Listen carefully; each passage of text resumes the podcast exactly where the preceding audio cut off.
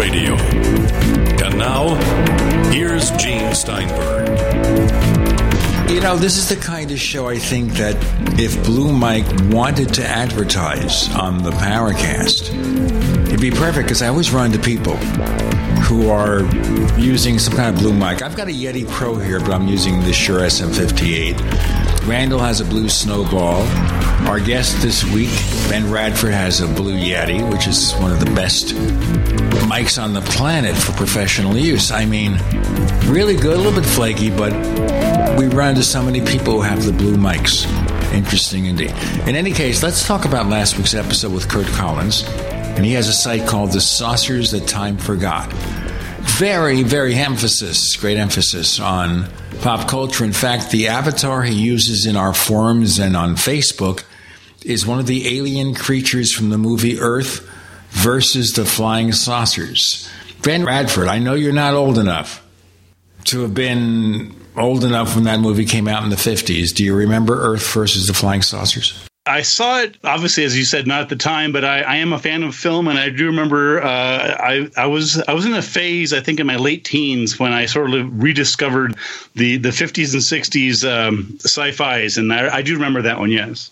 Of course, the irony here is that they licensed one of Major Donald Keyhoe's books, and I guess he didn't understand how Hollywood works. So when it came out to be a sci-fi film with maybe 30 seconds at the beginning talking about UFOs, he was embarrassed. But that film was a low-budget film featuring the special effects from Ray Harryhausen. The stop great Ray Harryhausen, yes. Stop motion animation, totally, totally fabulous special effects. In fact, you'd find few sci-fi films from any era that matched it. I mean, the work is incredible because you know, was it 24 frames a second? Every single frame has to be photographed separately, and the movement has to be smooth and fluid. Mm-hmm. I mean, it takes a genius. Now, of course, you just run the CGI app on your computer. But then, anyway. Uh, so that's all we did. And I was thinking about that. We also got into kind of superhero stuff. And if you haven't had a chance, there's a new network here in the U.S. I don't know what Randall has in Canada called HBO Max, which includes the DC network. And there's a show called Doom Patrol, kind of an R rated series about haphazard superheroes. Ever hear of it, Ben? I have heard Doom Patrol. I used to I used to read the, the comic books, but I, I have I have not seen the series.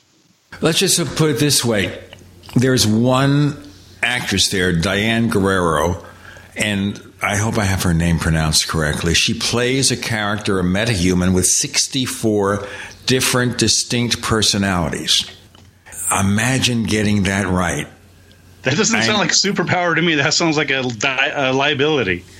She's got super strength and stuff on some of those characters. oh, okay. All right. The woman portraying someone with that many distinct personalities She's amazing. Now, forget, you know, you have people like Brendan Fraser and Matt Bomer and uh, occasional appearances by Timothy Dalton. But she is the star. I mean, I've never seen anyone do what she can do. It's incredible. So it's worth watching, even if you get the seven day free trial or something. In the US, HBO is completely confused. Some people get it with their HBO subscriptions on their cable system. Some don't. Some get it as a replacement for HBO Go. It's not yet on Roku, I don't think. Don't ask me to explain any of this. None of it makes sense in terms of marketing.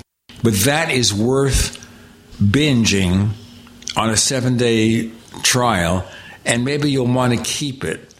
But it's flaky otherwise but it's definitely worth it. Anyway, I don't know why we started with this, except of course that Ben was into comic books. What about the superhero stuff now? Do you take note of it?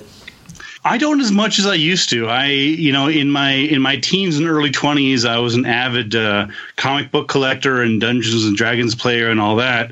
Um, unfortunately, uh, as sort of career and life and and uh, degrees and book writing and other other adultish things have um, have emerged, I've had less and less time for that. But I'm I'm still a fan of the genre. I like the fact that there are some shows that are still being done are really good. I like the CW. In fact, the, the people who produce the Arrowverse, quote unquote, shows on CW, they're behind Doom Patrol. Greg Berlanti is the main producer, and several of the other people involved in Supergirl and Arrow did this show. But this show can't be on commercial TV because every third word is a four letter word, especially from Brendan Fraser's character, where he plays a guy in an old fashioned robot suit that all that's left from an accident is his brain put inside this robot suit. And he inhabits it brilliantly. I mean, I didn't think of him as much of an actor until I heard this show. He's really good.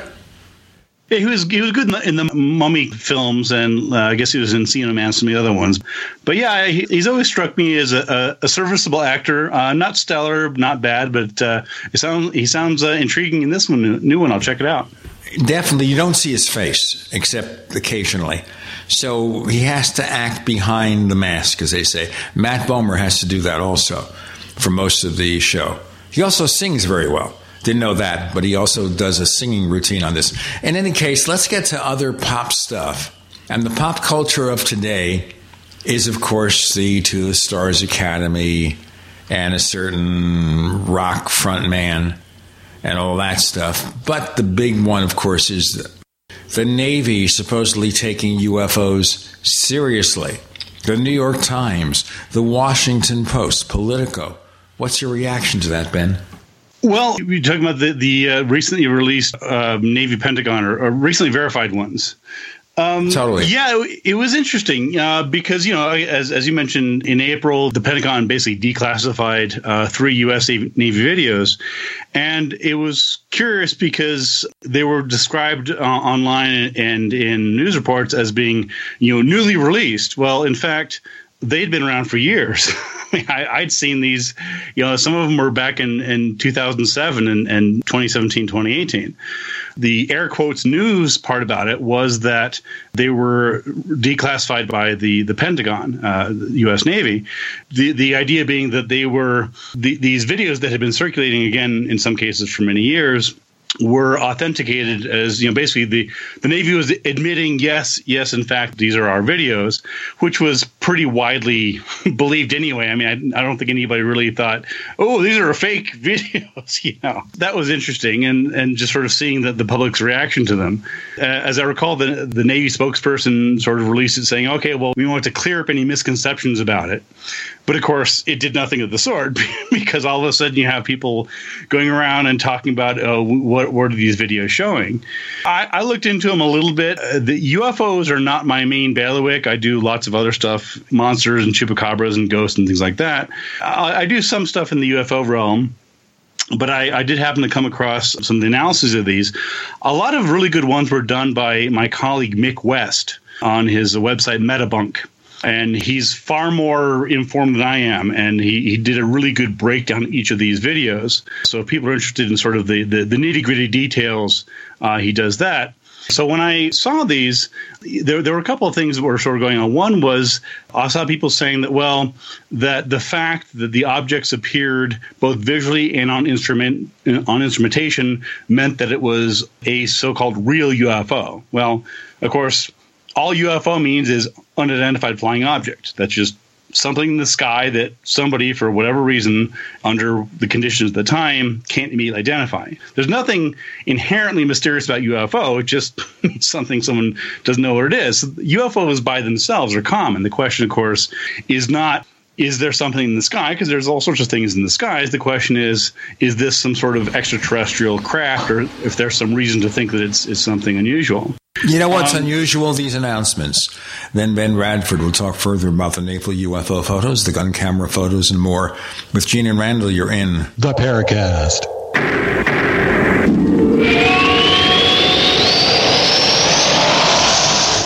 Do you need a website? Well, you can get a great deal on hosting services with Namecheap's legendary coupon code. They're offering substantial hosting discounts on shared hosting, business hosting, VPS hosting, reseller hosting, and even dedicated servers. Namecheap is preferred by millions. It's backed by a money back guarantee. use the coupon code LEGENDARY to cash in on the special deal at namecheap.com, namecheap.com. First came Attack of the Rockoids, and it was a critically acclaimed success. And now there's The Coming of the Protectors. A former military intelligence man is contacted by a space woman in a dream, a dream that turns out to be a nightmare because evil forces on her distant planet are planning to conquer the Earth. This is gripping science fiction of the classic kind. Attack of the Rockoids and The Coming of the Protectors. Find out more at rockoids.com. That's rockoids, R O C K O I D S.com. Oh, so you're wearing a mask every day now? Where are you getting them? The same website where I get my neck and body wraps, sunnybay.com. And they're handmade. Really? Uh, just like their wraps in the USA. Oh, and good quality? Oh, very good. These are disposable face masks. And good price? That's the best part. I get a 10 pack for only $6. Wow. Yes, as a public service, we're now sourcing disposable face masks with level 1 protection at sunnybay.com. Get a 10 pack of high quality, more breathable face masks, only $6. Our face masks are hypoallergenic, latex free, and made for stress free all day wearing. Or choose our N95 respirator masks 2 pack for only $6. Supplies are limited, so place your order at sunny bay.com, a Biomed DB design company right here in the USA. Go to sunny bay.com and purchase your disposable face masks online. 10 masks for only $6. Just click sunny bay.com. That's sunny bay.com. Maybe not today, maybe not tomorrow, but soon you'll need a plan and place to survive. Forget bunkers. You're not a live underground gopher. You need survivalist camps, the ultimate fully functional, off the grid mobile survival bug out house that's well equipped and custom built to outlast any other RV or trailer. Bold statement? You bet. See them now at survivalistcamps.com. That's survivalistcamps.com. Trust your family survival to survivalistcamps.com. Stop aging now. Restore those joints. Boost your strength. Because it's official. NutriMedical has released the most exciting, powerful anti-aging supplement on the market. Dr. Bill Deagle's Red Deer Velvet DR has been approved by the U.S. Patent Office. Imagine stem cell rejuvenation all in one capsule without huge expense. Dr. Bill MD discovered that as an unborn baby grows in the mother's womb, he or she does not deteriorate or physically age. Red Deer Velvet DR, like the uterus, provides 300 biomolecules and six hormones protected in one special DR capsule that delivers lipid packages directly into your circulation. This patented technology bypasses the stomach and is released into the small bowel unaltered by digestive enzymes and stomach acid. Remember, Red Deer Velvet DR. Improve endurance, stimulate your immune system, increase learning ability, and even improve sexual libido with Red Deer Velvet DR. Click NutriMedical.com, that's N-U-T-R-I medical.com, or call toll free 888-212-8871 and get on the road to a newer, rejuvenated, happier you. Do the letters IRS give you anxiety? I'm Dan Pilla. I've defended people from the IRS for more than 40 years. My book, How to Get Tax Amnesty, created the tax resolution industry and is responsible for helping hundreds of thousands of people. It can help you too. If you're a non-filer or facing IRS enforcement right now, your case is unique. You need real help, not cookie cutter advice. My clients get my personal attention. Buy my book at danpilla.com and get a free consultation directly with me. That's danpilla.com. Let's start solving your tax problem right now. We'd like to hear from you. If you have a comment or question about the Paracast, send it to news at theparacast.com. That's news at theparacast.com. And don't forget to visit our famous Paracast community forums at forum.theparacast.com. Back with Ben Radford, we left when he was talking about those photos. Looking at them, and he says, sure, UFOs, and that they were not identified as something specific. Are they extraterrestrial craft? And I guess we'd add to that are they things that are conventional or something unconventional, whether extraterrestrial or something else? So, what have you and your people learned? Well, there's a couple things here. Uh, again, because these were these were visually sighted as well as seen on instrumentation, and we know this because, uh, of course, the, in the videos themselves, you can often see on screen data about what was going on at the time. Some people were saying, well, you know this somehow proves that it's it's real. Uh, and of course no one was ever really disputing that the videos were real. There's no reason to think they were fake. They're actually they're actually pretty mundane. I mean frankly i would be much more suspicious if there was some sort of really super dramatic you know something you would see in a sci-fi film. So they're actually fairly fairly mundane. And so all that tells you all the fact that they were seen both visually and on instrumentation tells you it does tell you something. It tells you for example that the sightings were not hallucinations. They weren't visual illusions. Uh, it wasn't some sort of you know uh, you know mental problem. That it actually was legitimate out there in the sky. Uh, the fact they appear on instrumentation also tells you that uh, it wasn't just a computer glitch, right? Because computers glitch all the time. You know, there's there's anomalies on on uh, on screens. There are all sorts of things like that. So the the fact that they were both sighted visually and registered on instrumentation tells us that whatever they were, they they actually were literally out there in the skies. Again, they weren't just someone's imagination. They weren't a hoax, and they weren't just a, a, a faulty c- computer glitch display so there, there's there's basically three different videos, and they were known uh, basically as uh, the, there was a FLIR video. And this one probably shows a distant plane. It seems to be unusual because uh, it seems to move at, uh, at, unusual speeds and angles, but this is actually a, a, function of of the the camera, and you can tell this because in the FLIR video, for example, it doesn't move on screen; it only moves when the camera does this is a strong clue that uh, if you stabilize the cameras, like for example, if you you know the uh, you, you, can look back at, for example, the, the 1967 Patterson Gimlin film of the Bigfoot people have stabilized the footage. And when you stabilize the creature moving in the in the in, in the famous Bigfoot film, uh, you get a much better sense of whether it's moving like a human is in a costume or or you know some you know some some other way. So the the stabilization is an important part of the of the clue in terms of figuring out what's going on. So the the FLIR video is probably just a low resolution image of a of a distant plane going away from the pilot. Then there's the gimbal video, and that's probably also a plane. And what makes it look unusual is that it appears to be rotating on screen. And again, this if you take a close look at it, you see once again that it's basically an artifact of, of the camera. It would be bizarre, unusual, or extraterrestrial, if you will, if this entity, this flying entity, suddenly, for example, rotated in midair that would defy physics. You know, for example, planes and air and you know helicopters and aircraft can't make a, a 90 degree turn. They just literally physically impossible. So if this thing that's seen on this gimbal video is making a 90 degree turn, for example, that would indicate that it must be something that is unknown, some unknown technology, for example, extraterrestrial craft. But in this case, the reason it's called the gimbal video is it's mounted on a gimbal system. And so the, the camera itself is rotating. And so what you see on the screen appears to the naked eye and just sort of superficial glance to be oh wow this is weird. It's suddenly moving. Well no it's the it's the it's the gimbal system the camera is mounted on that's moving. The third video is was what's called the, the go fast video. And this is probably a, a balloon seen from above. Um, and once again the, the video is deceiving. So these videos they're not hoaxes. They're not frauds. They're not fakes there's no one trying to pull a fast one. They're just videos that, uh, to to the average person, just sort of glancing at it, and when seen in a particular light, can appear to be mysterious. And so, for example, in the Go Fast video, uh, you see this object from above, which is probably a weather balloon or another balloon, uh, that seems to be moving quickly, but in fact because of the parallax illusion, you can actually tell it's not moving that fast at all. So it, it's it's obviously hard to sort of describe in words uh, these things. But if, again, if you look on Mick West's uh, site Metabunk, there's really good, solid, detailed analyses of all three of these videos.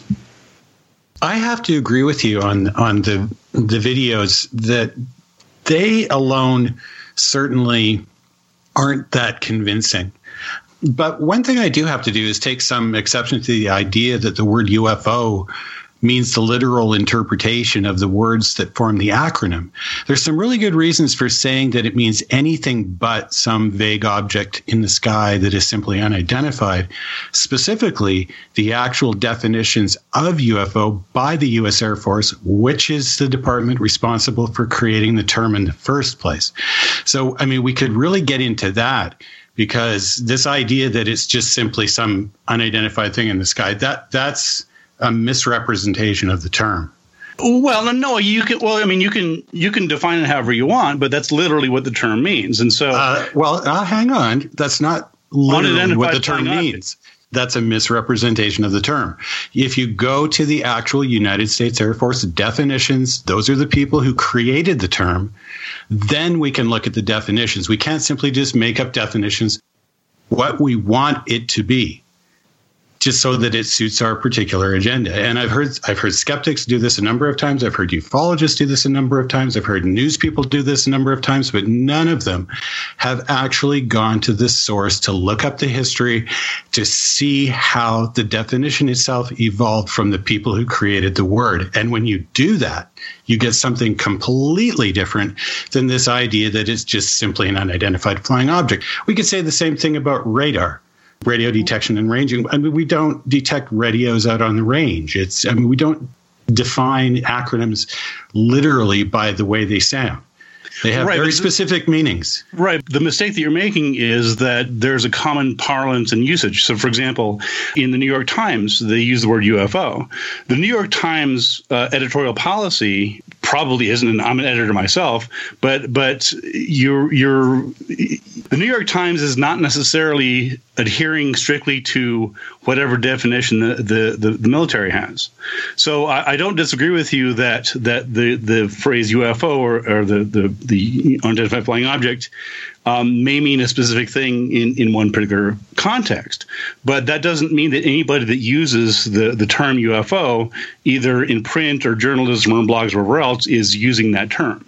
Oh, exactly. When we talk about something that, that you do advocate is critical thinking. And so when we talk about critical thinking, what we want to do is be precise with our terminology. And if we're going to look at a subject, then we ought to be as precise as we can be. And therefore, there's something to be said for looking into the actual history of the terms that we're using in order to describe what we're talking about. I, am pretty sure you would agree with that. I, yeah, oh, sure. Yeah, no, I, I totally agree with that. I mean, I, again, I you know the the objects that are seen in these videos are self-evidently flying. More to come, I guess, about the definition of UFO. Ben and Gene and Randall, you're in the Paracast.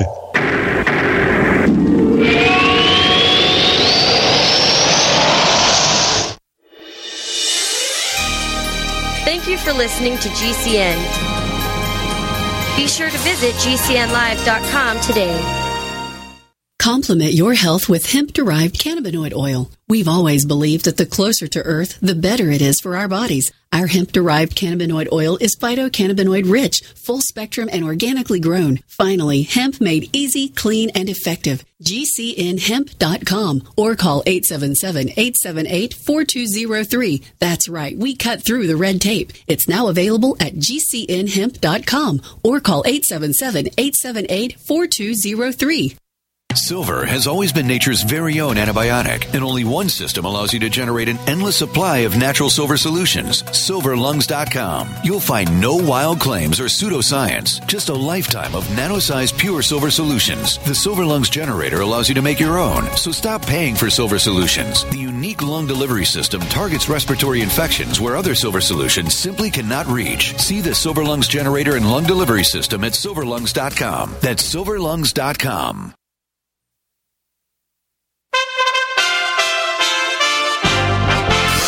USA Radio News with Wendy King. The mayor of Boston has declared racism a public health emergency, opening the door to making changes in police policy in the city. There are other steps that we have to take in housing, in education, in economic development. Also, police reform is coming to New York. Governor Andrew Cuomo signed sweeping legislation into law. The community pays for the police department that they want. So, what police department do you want? Some states are seeing a spike in coronavirus cases. The CDC put out new guidelines. The nation's top infectious disease expert, Dr. Anthony Fauci, says preventative measures work. You can improve on the economy, you can get people back to work, and still do the fundamental things like wearing a mask all the time when you're outside, of having this physical distance, of avoiding the congregation and crowds. This is USA Radio News. President Trump has chosen to delay his rally in Oklahoma by one day. He says he wants to respect a holiday called Juneteenth, which is important to black Americans. More people are banning the Confederate flag after the riots in Minneapolis over the death of George Floyd. With more on this story, here's USA's John Hunt. Amazon is reportedly removing the immensely popular 70s series The Dukes of Hazards from its streaming library as it reviews its content offerings in the wake of racial tension. The TV series ran on CBS for seven seasons, and it follows the adventures of Bo and Luke Duke, who create mischief in their fictional small town of Hazard County, Georgia. The show has been criticized over the years, especially for the boys' well known car, the General Lee, which has a Confederate flag on the roof. The move would be in line with a recent decision made by HBO Max, which removed the Oscar winning Civil War film Gone with the Wind from its library. You're listening to USA Radio News. Extend your life with Extendovite.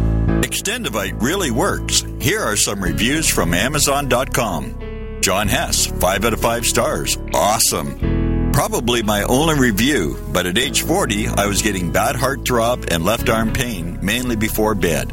I even stopped smoking and drinking sodas for a month, and that didn't work. After one day of taking Extendovite, it was gone and hasn't returned in three years. I've ordered Extendovite 13 times, so Amazon just said. Juliet Hordick. I've ordered this product before in liquid form. It is fantastic. My whole family's been on it. To order, call 1 877 928 8822. That's 1 877 928 8822 or visit our website at heartdrop.com. Extend your life with Extendovite. Jerome Clark, author of the UFO Encyclopedia and other books. You're listening to the Paracast.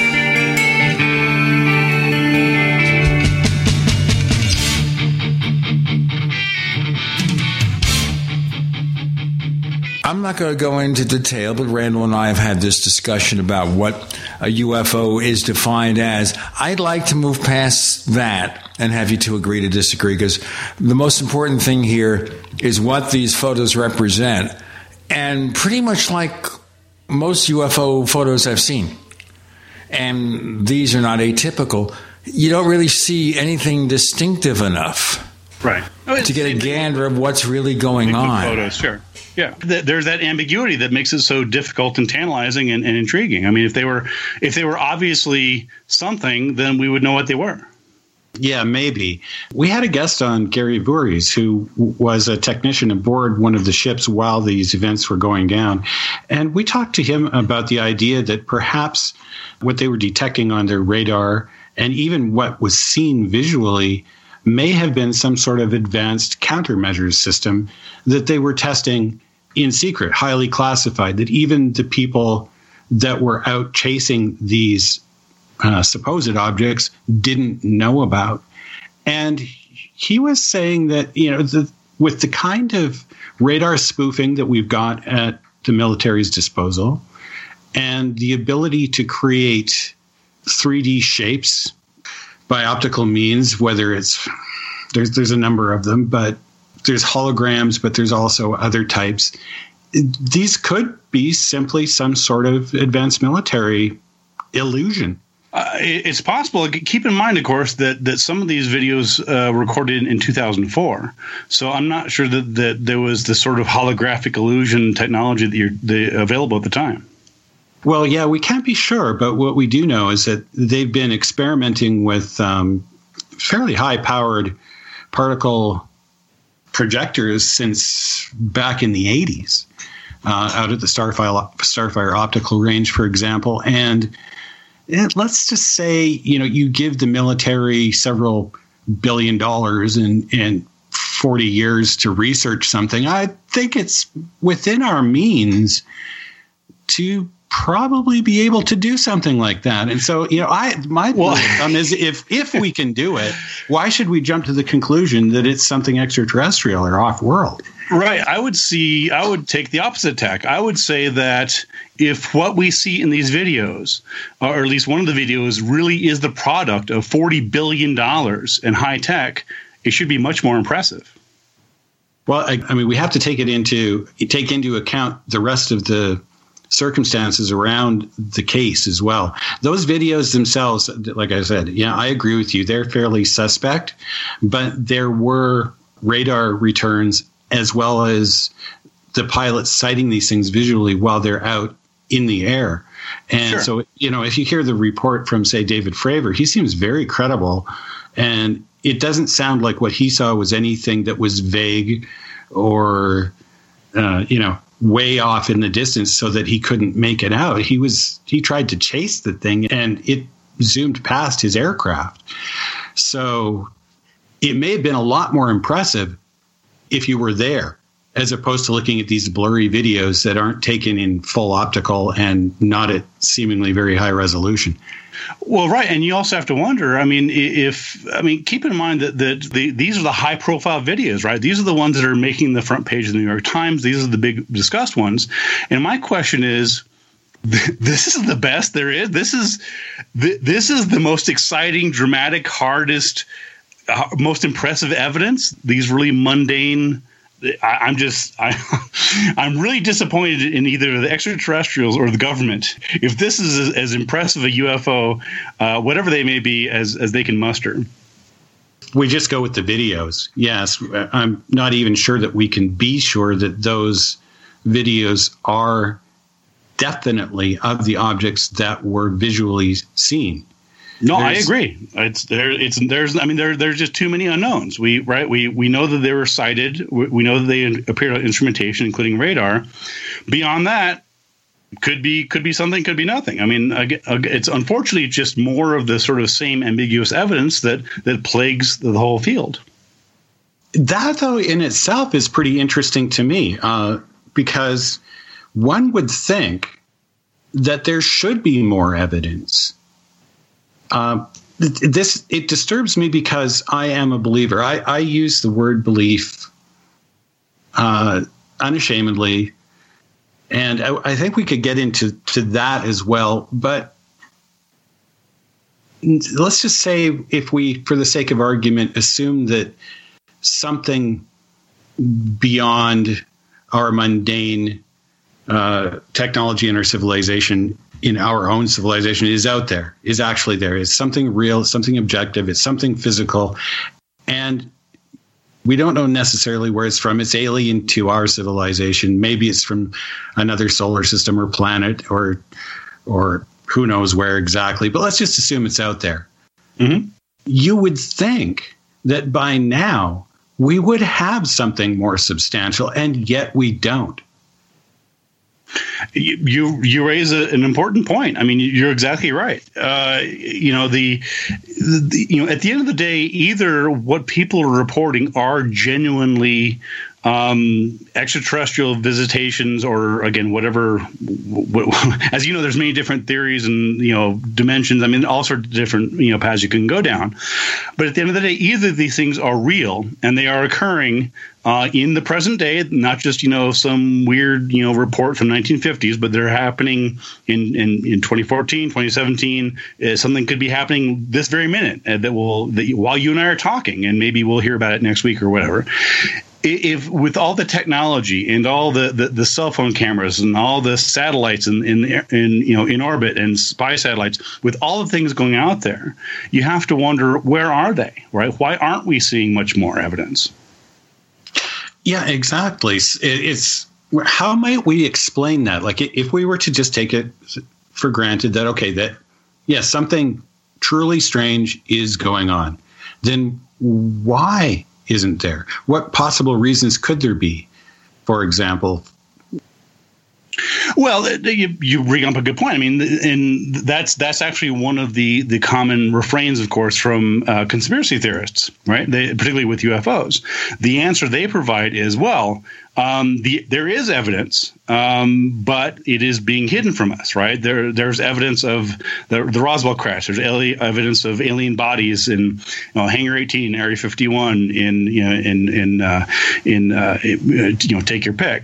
Uh, so I mean that that's part of their argument is their claim, their answer to you would be what are you talking about? There's plenty, plenty, there's tons of evidence. It's just that we're not being allowed to see it because it's being hidden away by you know generations of global you know, uh, governments and militaries that are all colluding to keep these things secret.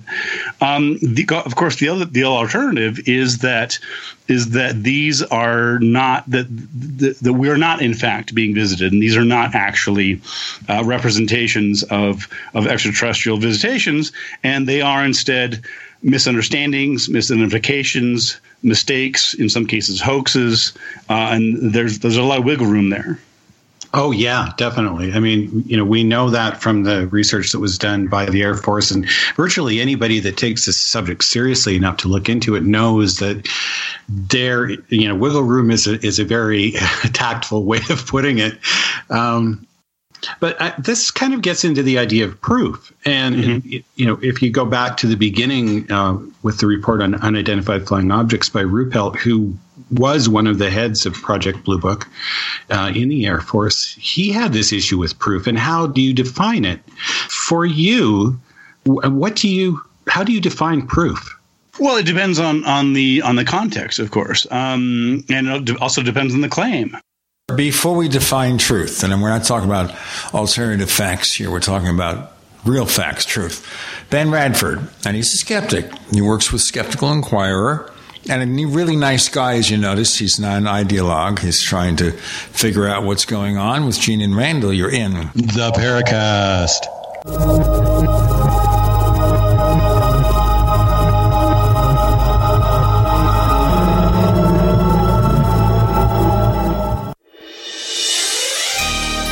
Thank you for listening to GCN. Be sure to visit GCNlive.com today. We also have swag. You know, we have all these exclusive Paracast things that you can buy. We've got like, I guess, 60 or so different items and entails t shirts, sleeves for notebook computers, iPad cases, mouse pads, the Paracast Jumbo tote bag, all sorts of t shirts and jackets and stuff like that for men and women. We have a Paracast aluminum water bottle all this stuff. You go to store.theparacast.com, store.theparacast.com. What makes it special is that the items are the best quality, you know, great t-shirts, fabrics, and they have our official logo on them. That's what makes them special in multiple sizes and colors. We even have stuff for children, stuff for women, stuff for men. We have all sorts of sizes like small up to X large. A lot of good stuff. That's the swag from the Paracast. You go to store.theparacast.com, stop by, and take a shopping tour. Houseflies defecate every four to five minutes, spreading diseases and germs. Protect your food and your health with Bug-A-Salt, a miniaturized shotgun which utilizes ordinary table salt as ammunition. Non toxic, no batteries required. Only $39.95. Use discount code GCN and get an extra 10% off your purchase at bugasalt.com. Fire your fly swatter. Get your bug assault today. Hi, this is Dr. Joel Wallach, the mineral doctor. You've heard me talk about 90 for life for years 60 minerals, 16 vitamins, 12 amino acids, 2 fatty acids. You may not know this, that I've actually designed Arthrodex for animals. That's right. Your pets need 90 for life too. Get this essential pet product by calling 877 279 9422. That's 877 279 9422. Again, 877 279 9422. In today's world, violent crime can victimize anyone, anytime. When violent crime confronts you, will you be able to protect yourself and your loved ones? For personal protection training, there's none better than Front Sight, the world's premier firearms training facility near Las Vegas, Nevada. Learn firearm skills from Front Sight's world class instructors, led by Front Sight's founder and director, Dr. Ignatius Piazza. Whether you're in law enforcement, the military, or a private citizen, after your first firearm training course at Front Sight, you'll leave with skills that surpass 99% of the gun owning population, guaranteed. And now you and your family can train at Front Sight free of charge. Yes, free. Go now to frontsight.com slash radio to secure a $2,000 four day defensive handgun course. Absolutely free with no catch. Enter F R O N T S I G H T dot com slash radio. Act now before these free courses are all taken. Secure your free four day course at frontsight.com slash radio. Front Sight, America's gun training destination. Now, with orders to stay at home, public health concerns, the reality of illness due to pathogens and viruses, your health is at an all time high risk. That's why it's critical to take a proactive approach to boost your immune system. You can with new nano colloidal silver from Americare, our patented process with tiny silver particles, one one hundredth the size of a red blood cell, allows for maximum body absorption. Americare's nano colloidal silver effectively disinfects your body internally, attacking pathogens and viruses while supercharging your immune system. Colloidal silver is antibacterial and antiviral. Simply put, it prohibits bacterial respiration, suffocating viral cells, preventing the virus from replicating. And now, due to public health concern, Americare is authorized to offer our lowest and best price ever, around a dollar a day, but supplies are limited. Purchase nanocolloidal silver now at immunesupportnow.com. That's immunesupportnow.com. These statements have not been evaluated by the Food and Drug Administration. This product is not intended to diagnose, treat, cure, or prevent any disease. Supplies are limited. This is Ming the Merciless. You are listening to the Paracast, the gold standard of paranormal radio, exactly according to my plan. There is a what constitutes proof paragraph in Ruppelt's book, by the way. Anyway, let's talk about proof. I would think, as we progress with this, Ben, proof would be number one. It can't be anything else. There has to be evidence that we're dealing with technology that is really, really beyond what we could do, but not just because we see it. We can hold it in our hands. We have the photo that we don't have, which shows all this happening, and it's not Hollywood special effects or Vancouver special effects. There's trace evidence. And of course, we had uh, Ted Phillips, the late Ted Phillips, and his trace evidence, but nothing that he produced indicated something beyond the norm that I could see. So that's a fast take on my end, Ben, of proof. You, of course, we can have Klaatu land. yeah. yeah, I mean, you know, one of the problems that that you guys are well aware of, and that we come across when you know, regardless of the specific topic, whether we're talking about uh, lake monsters or ghosts or or psychics or what have you, is that if these things were obvious, if they were self evident, if we could uh, go to a zoo in in Toronto or Philadelphia or wherever and see a Bigfoot or a chupacabra, then we would all agree, like, oh, it's right there. It's uh, it's you know, it's this tall, and this is what it eats, and this is when it sleeps, and blah, blah, blah.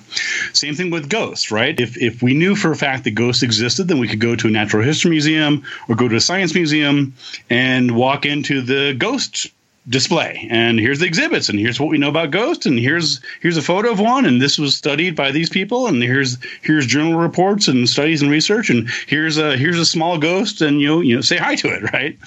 Same thing with with extraterrestrials and these other things. And so the problem is, of course, that we don't know for a fact that these things exist. So there's not universal consensus that these things exist at all, and even there's not even consensus on, on what these things are. I mean, uh, as, as you guys know, there are many different uh, ideas about what ghosts are. For example, uh, some people think they're spirits of the dead. Other people say they're they're they're uh, mental projections. Other people think they're interdimensional. Some people think they're uh, memories. Uh, the the stone tape theory, the memories and emotions that were you know bleed into a, a battlefield, for example, or a haunted house, and then emerge. So if ghost hunters can't even agree on the basics. They can't even agree on the, the the definition of what they're looking for. Then you've got a serious fundamental problem. And you see the same problem in, in many different areas, including UFOs. And so because there is this lack of hard evidence, for whatever reason, and, and of course in each of these fields you have people that are that are proffering hard evidence. So for example with with aliens uh, you had uh, roger Leir, the podiatrist uh, i interviewed him many years ago at the, at the roswell festival in fact who claimed to have uh, removed alien implants from from several patients and he was nice, very nice guy. I saw his, I saw his, his, talk and talked to him this and that. And I asked him, I said, well, you know, you, you, you just got done, to, you know, spending 40 minutes telling us in, these stories and these different people and all these implants. I said, where are they? You said you had these in your possession and you're sure that they're extraterrestrial and they couldn't be found on, on Earth. Where are they? And it's always some excuse. Well, uh, it got lost in the mail which has always been one of the most ridiculous. Really, you you have you have physical evidence. What you believe is truly the first evidence that there's extraterrestrials, and you put it in the mail, and it got lost, and that's so it's just frustrating. And again, I, I, don't think it was lying. I don't think it was hoaxing. It's just this sort of, it was just so frustrating trying to get good evidence out of him. And so, unfortunately, in all these cases, because we don't have hard evidence, because again, if we had hard evidence, then we would all agree. We'd all say, yep, you're right. This is this. So instead, what we have is ambiguous evidence. We have eyewitness accounts. We have blurry photographs. We have the U.S. Navy videos. We have somebody going into a location, a ghost hunter, for example, and getting a, a, a cold feeling or feeling or something. And the problem, of course, is that to scientists, this isn't evidence. It doesn't mean they're lying. It doesn't mean they're hoaxing. It doesn't mean they're making it up. It just means that blurry photographs and weird feelings and sightings of something in the sky or something in a lake or in the woods at a distance aren't good evidence. You know, these particular issues might seem academic or unimportant, but I tend to think that they speak to the core of our understanding. And, and unless we as critical thinkers can get on the same page with these ideas and concepts, we'll never get past this us versus them sentiment between those of us who are trying to figure out what is really going, you know, what what is really going on. I would assume at least that's what we should be trying to do. And so you know, so when we say, okay, well, you know, what is a UFO? What is a person who, it, or a ghost? I mean, that's a really valid point. Um, one of the things I've done is to try to answer those questions. Say, is it even possible for there to be a person who survives the death of their body? Is that, it, and that to me is kind of at the core of critical thinking. For proof, I, I would say proof is evidence that is sufficient to justify belief in a claim. But that evidence can be different between different people. So it's rather subjective. Some people sure. require, you know, some people sure. require more evidence or less evidence or different kinds of evidence. But once they they've got enough that they believe it, that's proof for them. Uh, yeah, and, and that's fine. I mean, you know, I've been doing these investigations for uh, 15, 18 years now. And, you know, I routinely uh, interview people who who have some firm belief in some event that they witnessed. They, you know, they they will look me in the eye and say, "I know for a fact ghosts exist because I saw one." I know for a fact that UFOs exist because, uh, you know, 10 years ago, I was out hiking with somebody and it was getting dusk and this thing flew over me. And I have a back, I have a degree in psychology and, and I, I use it a lot in my, in my dealings with people. And my response is always, I, I don't disbelieve you. I'm not saying you're wrong. I don't know. I wasn't there. Help me understand what, what your experience was. But one thing that I've often found, and this sort of goes back to your question, is that uh, oftentimes skeptics in general are accused of being closed minded. They're saying, well, you know, you just, you know, you wouldn't believe anything. And, you know, you're just saying, like, no, I'm not, I'm not I'm not saying that you that these things don't exist. I'm not saying they're wrong. I'm just saying I need evidence. I'm open to the possibility that it's there.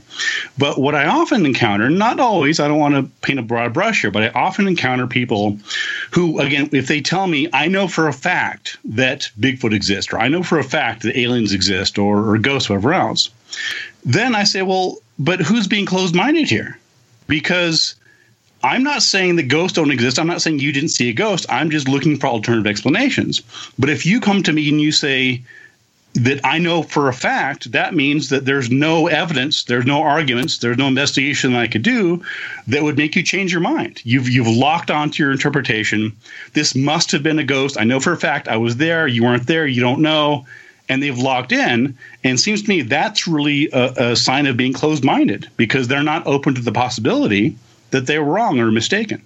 how do we get past that? Because, you know, I've run into that very same situation and I've really had to learn to try to be more what they call emotionally intelligent with people because as soon as you say to to people who aren't used to this sort of a discussion like the kind that we're having now that it's not meant to be confrontational. It's just meant to discuss differing points of view and try to come to a common understanding that can move us ahead in our understanding. They will get defensive and then they just shut down and you can't make any progress with them. Like how can we overcome that do you think well, you know that's a that's a thing that we struggle with as, as skeptical investigators. Um, I mean, not that there's a whole bunch of us. There's maybe a dozen or so sort of doing this uh, for for a long period of time. Anyway, um, I mean, this is this is always the problem, right? And so my I can tell you my approach, and my approach is uh, is diplomacy. And again, part of that goes back to my background in psychology, and I know how easy it is for people to to be mistaken and, and fooled and have misperceptions, including me, especially me. Humans, we all do it, and we don't realize how often we do it. And this is well known to psychologists, to uh, to police detectives. The, the the idea that people can misperceive things or misremember things, or or even if they correctly perceive and remember something, maybe they not might explain it well to an investigator or write it down correctly. There's there's so many different stages that all have to be aligned between a, an eyewitness to an event and a later translation of that event, either uh, a, a, depiction, a reenactment, a description, whatever it is. There's there are lots of things that all have to be aligned. It's like a game of telephone, and that doesn't mean that that there again there's this doesn't mean there's anybody intentionally lying or faking or hoaxing. It just means that that's how our human minds work, and there's there's so many opportunities for these sorts of things. And so when I so, so my approach is is when I when I interview somebody, I say, you know, you've presented me with this thing that you experienced, and I'm tr- I'm genuinely trying to understand. I'm not coming in here you know, saying you're stupid, you're crazy. This is this is all BS. No, I'm saying this is interesting. You you you clearly believe this happened, and in in my investigations, in my experience, I've encountered very few hoaxers and frauds. This is not a hoax or a fraud either, but we'd like you to listen. Right. More to come okay. with Gene and Ben and Randall. You're in the Paracast.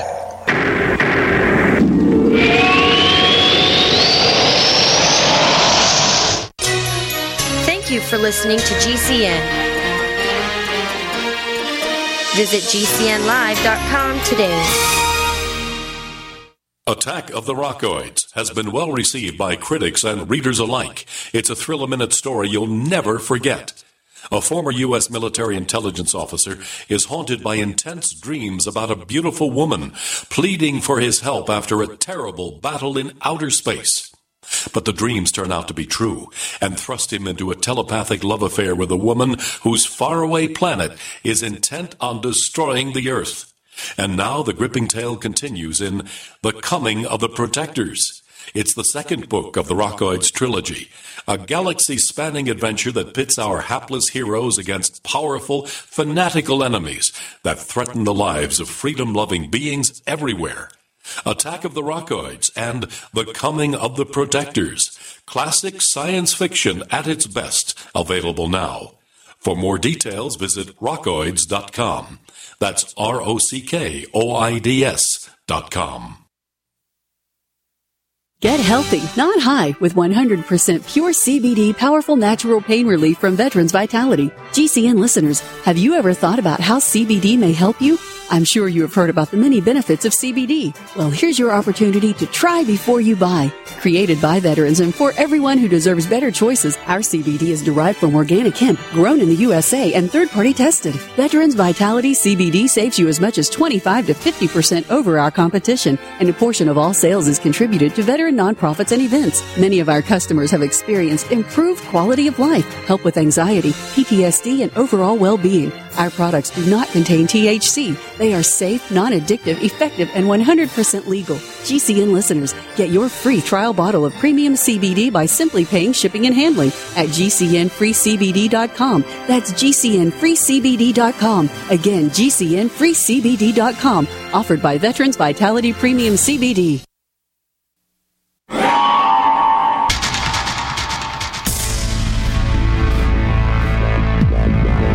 Welcome back to the Paracast, the gold standard of paranormal radio. And now, here's Gene Steinberg.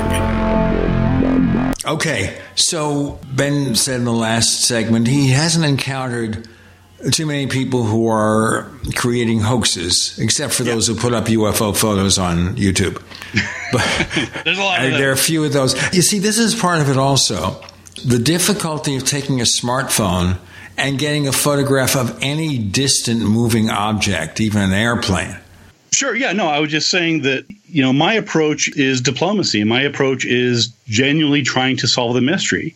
If I talk to somebody who has some experience, I'm trying to figure out what was that experience. I'm not going in there saying, well, you're, you're clearly wrong, you're crazy or else. I'm saying, I don't know. I wasn't there. Do you have any corroborating evidence? Was there anyone else there? Do you have any surveillance camera footage or photos? Or is, give me something else to help me understand and put together the context. Oftentimes, I've found that people are responsive to that when they recognize that yes i am a skeptic and yes i am trying to bring empiricism and science to it but no i'm not being dismissive not being snarky i'm taking time out of my day and my time to figure this out and i say look help me understand what this is and then i will you know listen to them and try to piece together all the information i can and based on that i'll say okay well in my experience and my research, these are probably the most likely explanations. Maybe two, maybe three, who knows? If one of them is that someone genuinely saw an extraterrestrial craft over their house, great. That's awesome. I want to be the one to figure that out. If the answer truly is that we can eliminate all the other alternative explanations and there really is some sort of evil or malignant inexplicable force in someone's attic or someone's log cabin or something. If these things are real, that's great. That is important. That is interesting and, and relevant, and we need to bring science to it. But unfortunately, in most of the cases that I've seen, not unfortunately, but there are there are alternative explanations that are when we employ Occam's razor and the, the principle of, of ex- examining these things these things and the most most likely explanation. Oftentimes, you find likelier explanations than the paranormal one. Oh yeah, sure. No argument there. We should get into some of those actual cases too, not just the uh, the sort of theory and conceptual stuff, but I do think it's important to cover these ideas to sort of give our listeners an understanding of where you're coming from and where we're coming from as well. Because here at the Paracast, we don't like to think of skeptics as being the enemy. We'd like to get past this whole us versus them attitude and find a way to work together with these common principles to find out what really is going on. And we'd like to do it in a way that doesn't offend people because we really do believe that people are having genuine experiences out there. I agree. No, I, I absolutely agree, and that's one of the reasons I love. Uh, I think I've been on your show two or three times now, and I love coming back, and I, I love the, the format you guys and the approach that you guys take. And I could not agree more. And I don't even really like to use the the phrases skeptics and believers because it sort of it paints a broad brush. But I'll just use that just for, for simplicity. But I think that skeptics and believers have much more in common than they often realize. I think they sort of get nailed down in in these sorts of person to person and you know sort of yelling matches. Uh, whereas, in fact, uh, certainly in my case, I can't speak for other skeptics, but in my case, I genuinely want to know. Again, if the answer is there really is these these mysterious unknown things, great. That is awesome. Let's all work together and pool our resources and help to weed out the bad information, whether that's mistakes, whether that's frauds or hoaxes, whatever it is, let's all unify and try to make progress on this instead of all this sort of infighting and calling each other names. And maybe we can at least, you know, work out the basics. One thing that bothered me going back to the naval UFOs is if there's such an easy explanation, whatever they are, distant aircraft, drones, whatever, why not just say it rather than drop it open in the air there and leave it to people to suggest, hey, the Navy's admitting we have an unknown phenomenon at work here? That's a fair question. There's a couple things here. First of all, it's important to realize that the Navy themselves never claimed these were inexplicable. Nobody ever said that. No, if you if you go back and you look at it, the Navy never said these videos are, are unexplainable. We have no idea what they are, and anything else. What happened was they were leaked. Uh, the videos were leaked again in 2007, I think 2014 and so they, were already in the public domain. People were already talking about it. The most recent news was just that they said, yes, this really is, as most people already knew, an actual legitimate video. And again, they're on their surface, they're not that dramatic. They're they're kind of mundane. They're not anything that anybody would just say, oh my God, that can't be anything but you know an extraterrestrial craft. So it's important to keep in mind that the, the Navy itself never said that these are beyond science. It, they never said that they put their best minds to work on this. All they said was that at the time the, the videos were recorded, under the conditions that they were sighted, and again, there are different conditions. There are three different videos, different pilots, and so on. That the pilots didn't know what they were at the time. That does not logically mean that, with hindsight and going back and, and triangulating uh, other aircraft records and whatever else, that the Navy or anybody else, including Mick West Metabunk, can't put forth an entirely plausible explanation.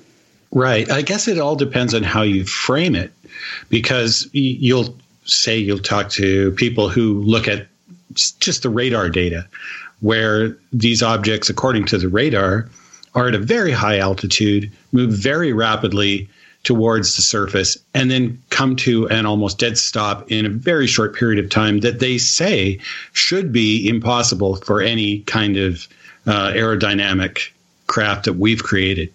Okay, well, that's sort of a conclusion on their part. That's not necessarily something that the Air Force or the Navy has officially claimed.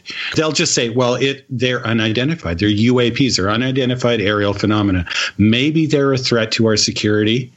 We're not sure. And that was the aim of the program that came out that revealed what was going on. So they were looking at this as perhaps some sort of way to identify what could very well be technology from other nations not necessarily something alien at all. Absolutely. No, you're absolutely right. But again, it, I just want to be clear. It's not as if the, the Navy had released these to the public saying, you know, the world's best minds are stumped. they never said anything like that. All they said was, you know, those videos that have been circulating for, in some cases, you know, 10 years or longer, those are real videos. They're not faked it was sort of a nothing burger on that end. And again, just because the pilots under those conditions at that distance and speed and other things going on, just because they couldn't identify what it was, that doesn't mean anything. It, just means that they couldn't they couldn't tell what they were. And you know, well, I, th- I think it's safe to say that that it was an extraordinary experience, certainly something out of the ordinary. But to go from there to jump to they came from Zeta Reticuli, that's another matter. I guess it sort of depends on, on what you mean by an extraordinary experience. I mean, again, if you watch the videos just prima facie, they're not that impressive. My, my point is that it's not like if they had seen something that was was self evidently extraterrestrial, out of this world, just so mind blowingly amazing, I can guarantee we would have heard about it before now. You know, these are weird things that out of, and keep in mind, of course, that that these are just three videos that, have surfaced in, in U.S. Navy footage. So we're looking at a tiny, tiny percentage. Right? I mean, there, there must be, I'm guessing, tens of thousands of hours. I mean, clearly these were these were designated and noticed as being especially strange or unusual, else. You know, again, this is the what the you know a half a percent of all the stuff that's out there, and even that, as we as we all agree, is not that impressive. Yeah, the videos to me were almost desensationalizing the whole thing. When you look at the other information, like I say, the, the radar reports and the testimony from the pilots, and we're talking about accomplished pilots. We're talking about that they're team leaders off an aircraft carrier, and they don't tend to just scramble jets off an aircraft carrier for no reason. I mean, something was going on. This particular pilot, now retired, says he's never seen anything like it in his entire history of his career with the military. I think that counts as an extraordinary experience, personally. Humans are humans. The fact that a given person goes into a career as an Air Force pilot for the Navy or anybody else or a commercial pilot does not automatically give them superhuman perception. Yes, it's true that on average, probably Navy pilots and other pilots, military pilots, are more likely to identify something in the sky than you or I would, or truck driver and an accountant. Gene Randall, Ben, you're in the Paracast.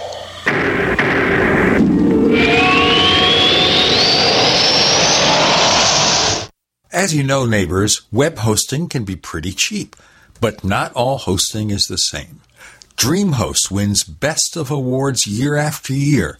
You get unlimited disk space, unlimited bandwidth, and even the low cost plans put your sites on high performance SSDs. Want to know more about what DreamHost has to offer? Go to technightowl.com slash host. Once again, that's technightowl.com slash host. First game Attack of the Rockoids, and it was a critically acclaimed success. And now there's The Coming of the Protectors. A former military intelligence man is contacted by a space woman in a dream. A dream that turns out to be a nightmare because evil forces on our distant planet are planning to conquer the Earth. This is gripping science fiction of the classic kind.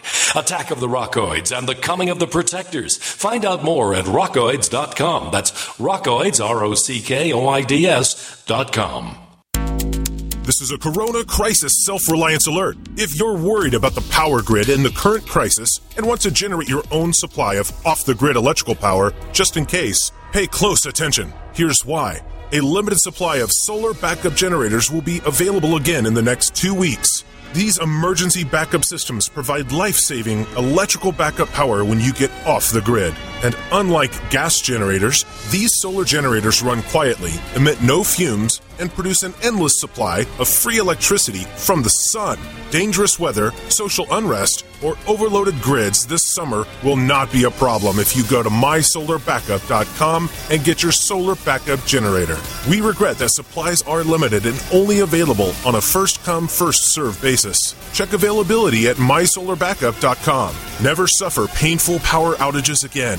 Go to mysolarbackup.com. That's mysolarbackup.com. Hi, I'm Dan Pilla. I started fighting the IRS over 40 years ago when they tried to seize my mother's house. I sued the IRS and won. I beat the IRS then, and I've been beating them ever since. I wrote the book on tax debt settlement, and I've helped thousands of people deal with tax problems they thought might never be solved. I can help you too. If you owe taxes you can't pay, don't wait another day. There's no such thing as a hopeless tax case. Call 800-34 no tax or go to my website danpilla.com. That's danpilla.com, danpilla.com.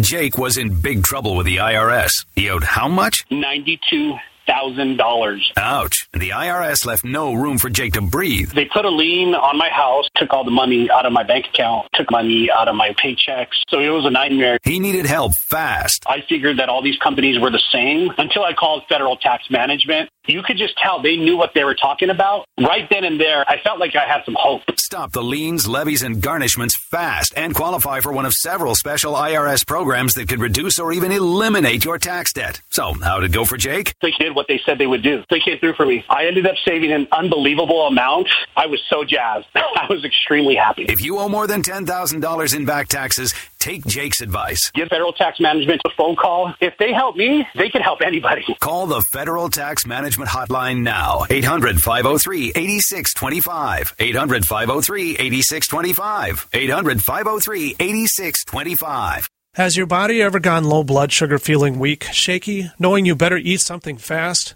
We all know high blood sugar can lead to many metabolic problems. At GCNteam.com, we have a healthy blood sugar pack focusing on the structure and function of stable blood sugar. Find us at GCNteam.com or call 877 878 4203. Nothing feels worse than unstable blood sugar. Call 877 878 4203. That's 877 878 4203.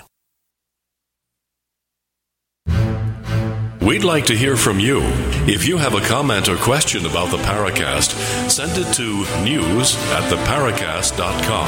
That's news at theparacast.com. And don't forget to visit our famous Paracast community forums at forum.theparacast.com. We're continuing with Ben Radford and Gene Steinberg and J. Randall Murphy. We interrupted you, Ben. Would you proceed?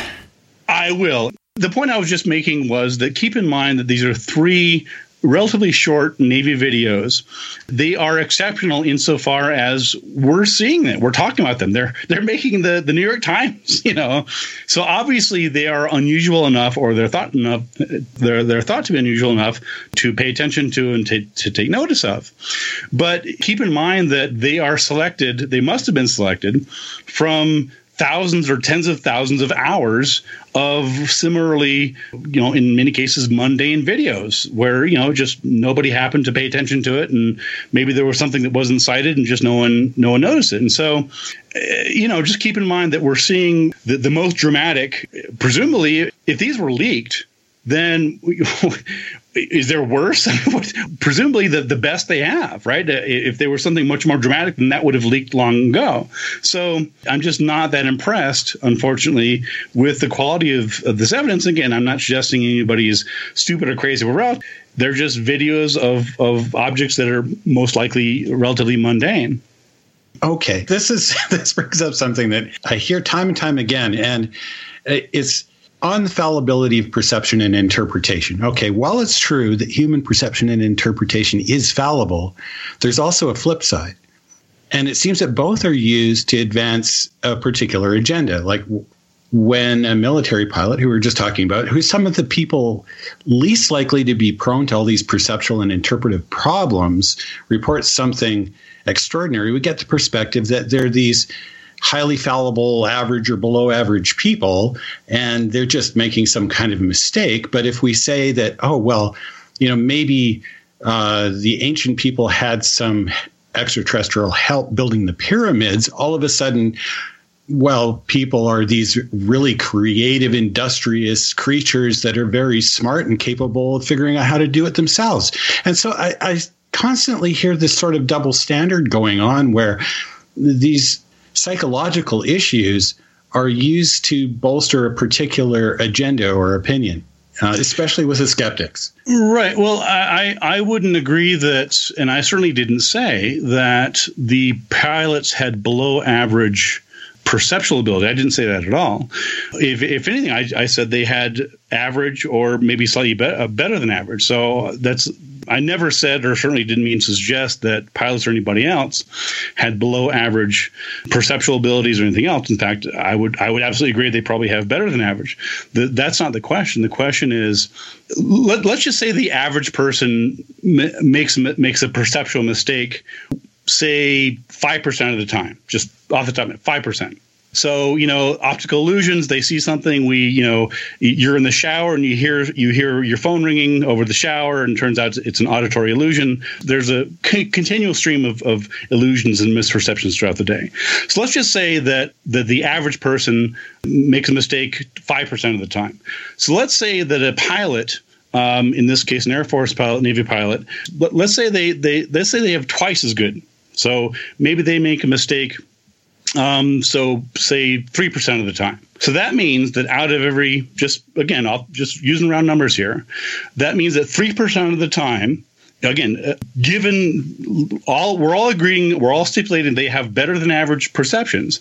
3% of the time, they will see something that they will mistake something unusual for something that's not unusual and vice versa.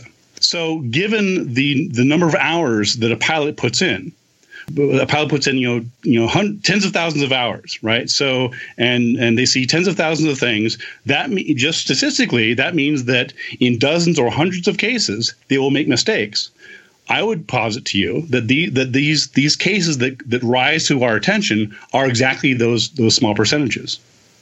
Okay, I can see where you're going with that, but then then if we have to look at it from a percentage base and we're looking at what you call of the time, well, let's consider what time that is. So if we take a situation like the one David Fravor was in, and we're not talking about just an average person here or even above average. We're talking about the best of the best when it comes to pilots because you don't get to fly those kind of aircraft and become the leader of those squadrons unless you are. So we've got, let's say, okay, if the sighting lasts two or three seconds, okay, out of all of the sightings and experiences where maybe it, it only lasted two or three seconds, then I can see how there would be an increase in the rate of error. But when you've got a situation where it's daylight, this pilot sees it clearly, has time to watch its movement, move his aircraft towards it, continue to watch it, we'd have a whole bunch of times that this is going on that you know maybe in the first couple of seconds a person might mistake a bird for something but over the course of a number of seconds, and then into the time of the length of this sighting, the probability that he is having some sort of misperception goes down substantially. Then, when well, it's backed by radar and other pilots, I don't think that you can make a reasonable case that it wasn't something extraordinary. But but uh, but no one no one's suggesting that the pilots mistook a plane for a bird. The, the, the question is what is that what is that object in the distance? That that's the question. Because uh, again in these video in these navy videos it is an object. It's it's literally a thing. They appear on instrumentation. They appear visually. It is something out there in the sky. So the question isn't a misperception in that he's mistaking venus or the moon or a bird for an extraterrestrial craft. That's not the distinction here. The distinction here is there's some flying object in the sky that, in, in, in at least one of these cases, is probably going away from the pilot at, at a high rate, as, as they do. Um, well, actually, in Fravor's case, it was coming toward him. He was trying to go down and pick up speed to catch it, and he was going in an arc and according to the report, it then started to come up toward him and then went straight up past him. Right, but so that, that's but that, pretty that doesn't impressive. appear in the video, though. No, no, the videos. I mean, right. we'd. I agree with you about the videos. I mean, well, that, that's if we keep going back to those, we're not going to get anywhere because those, in my view, I have the same view of you. But I do think it's important to take into account the eyewitness experiences, the real time experiences of people who are out there and encountered the object visually. I, I, absolutely agree with you. And again, I uh, again I, I, think I think the, the, the where we're sticking here is that is that neither I nor anybody else, as far as I know, is suggesting that the pilots mistook this thing for for a bird or for a sunlight reflected off the interior of the cockpit. What we're talking about here is something in the sky that was not that that, that literally was not identified. Again, this goes back. That's he doesn't know what it was. Um, so uh, you know, there's a difference difference between saying um, saying that oh well a pilot you know mistook a cloud for uh, for a UFO which is not what I'm saying. I don't think that's what anybody else anyway we're not going to mistake what's coming up. We got more to come with Gene and Ben and Randall. You're in. The Paracast.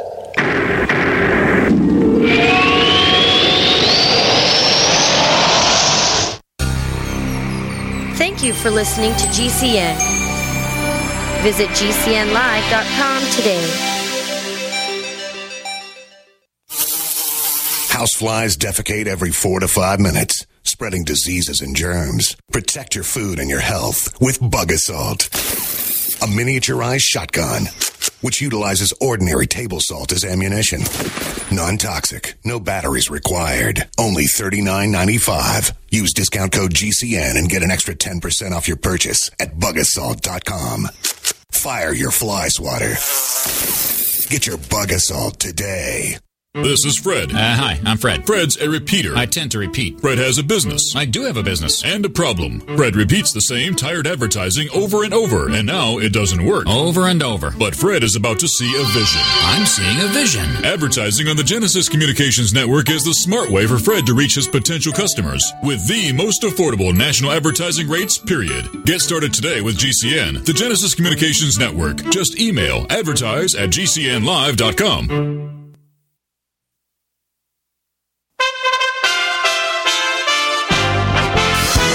USA Radio News with Wendy King.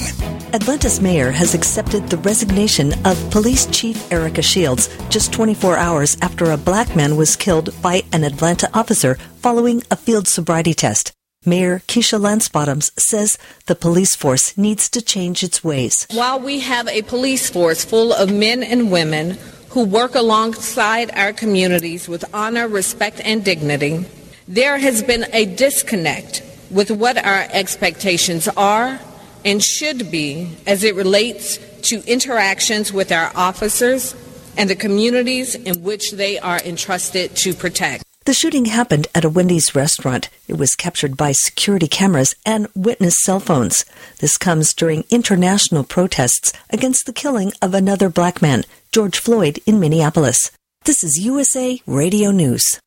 Brazil has become the indisputable center as the world's second highest nation with the number of deaths from COVID 19 at almost 42,000. USA's John Clemens reports. Brazil's Ministry of Health reports the cumulative total of over 828,000 confirmed cases of coronavirus, with almost 26,000 new infections, with another 909 people losing their lives, second only to the United States. Dr. Mike Ryan of the World Health Organization says Brazil's healthcare system was standing up to the pressure the system as such from the data we see is not overwhelmed, but certainly in certain parts of Brazil there's a significant pressure on the intensive care unit bed occupancy uh, and uh, again we, we, we commend uh, the brave uh, frontline health workers. For the USA Radio Network, I'm John Clemens. You're listening to USA Radio News. I'm here with Scott Useum, founder of OMG Tax. Tell us how your company helps our listeners out there who have a problem with the IRS. My team of lawyers, enrolled agents, and licensed tax experts remove wage garnishments sometimes in the same day. We even have reduced the total debt some of our clients were required to pay through what is known as an offer in compromise. Can you give us an example of somebody you help? Oh, can I ever? We have taken a $500,000 liability with the IRS guess what? The client didn't pay a dime through the representation known as non-collectible status with the government. If you owe the IRS more than $10,000 and you want to see if it's possible to pay a lot less, call OMG Tax right now for a free tax saving consultation. Call 800 486 8112.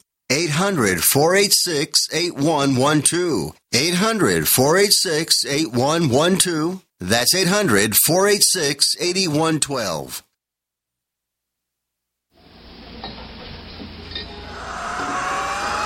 Hi, this is Joshua P. Warren, author of The Poor Man's Paranormal, and you're listening to the Paracast, the gold standard of paranormal radio.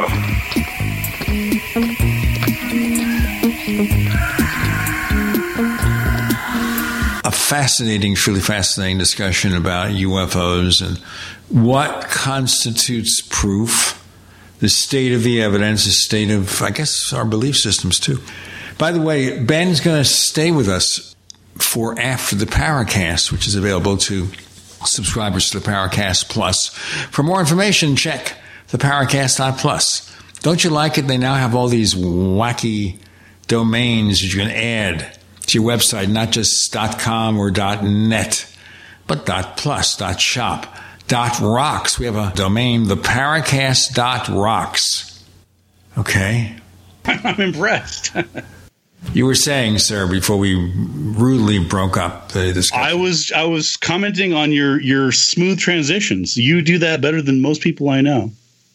Well, hey, I think we've done a pretty good job of getting right into. Boy, did we ever dive into the nitty gritty right off the start? okay, uh, maybe one more area uh, conceptual area here. One of the things that you talk about when you do your lectures and, and that you're known for, or at least an ad to be an advocate of, is critical thinking. And we've heard people with a variety of views, skeptical or otherwise, promote themselves as critical thinkers. Do you consider yourself to be a critical thinker? And if so, how do you define critical thinking? Well, that's a, that's a great question. Uh, and of course, most people, uh, whether they're critical thinkers or not, think of themselves as critical thinkers. I mean, I, there's a running joke among uh, skeptical investigators when we see uh, some of the, the TV ghost hunters, you know, well, we're skeptics. Are you now? because that, I don't think that word means what you think it means. One thing that, that keep in mind about critical thinking is that it's a skill that can be learned. Uh, it's not something you're born with. It's like any other skill. Oftentimes, uh, among us uh, in the skeptical community, people lament the fact that so many people in the public just aren't good critical thinkers, and it's it, and that's unfortunate for political reasons, economic reasons. There's there's lots of reasons why critical thinking is good, but I've always tried to remind people that, as I mentioned, critical thinking is a skill. It is a, it is something that can be learned, and so we shouldn't be surprised that the average person on the street is not a good critical thinker because why would they be? The educational system doesn't do a good job of, of, bringing up critical thinkers. There's no more reason to think that the average person walking down the street would be a good critical thinker than there would be to assume that they're an accountant or a violinist take your pick because it's it's something that that needs to be studied and, and and nurtured. I would consider myself to be a good critical thinker insofar as uh, I mean I've written books on critical thinking and and I've studied uh, logic and argumentation and uh, logical fallacies and examining claims uh, in terms of you know if someone makes a claim in logic there's what's called a warrant or an underlying premise that is often left out for example in, in political claims or paranormal claims and things like that. I wouldn't hold myself up as a paragon of critical thinking, but I, I certainly have studied and and researched and, and done work on critical thinking, and uh, also you know part of my life's work to, to not be too lofty about it is to bring critical thinking to the masses, and particularly regarding so-called paranormal topics. When I criticize ghost hunters or Bigfoot believers or wherever anyone else, it's not because I think it's crazy or stupid or silly to investigate things because I do the same. Instead, my, my main criticism of these investigators is they're not using good critical thinking skills. They're not bringing good science to it.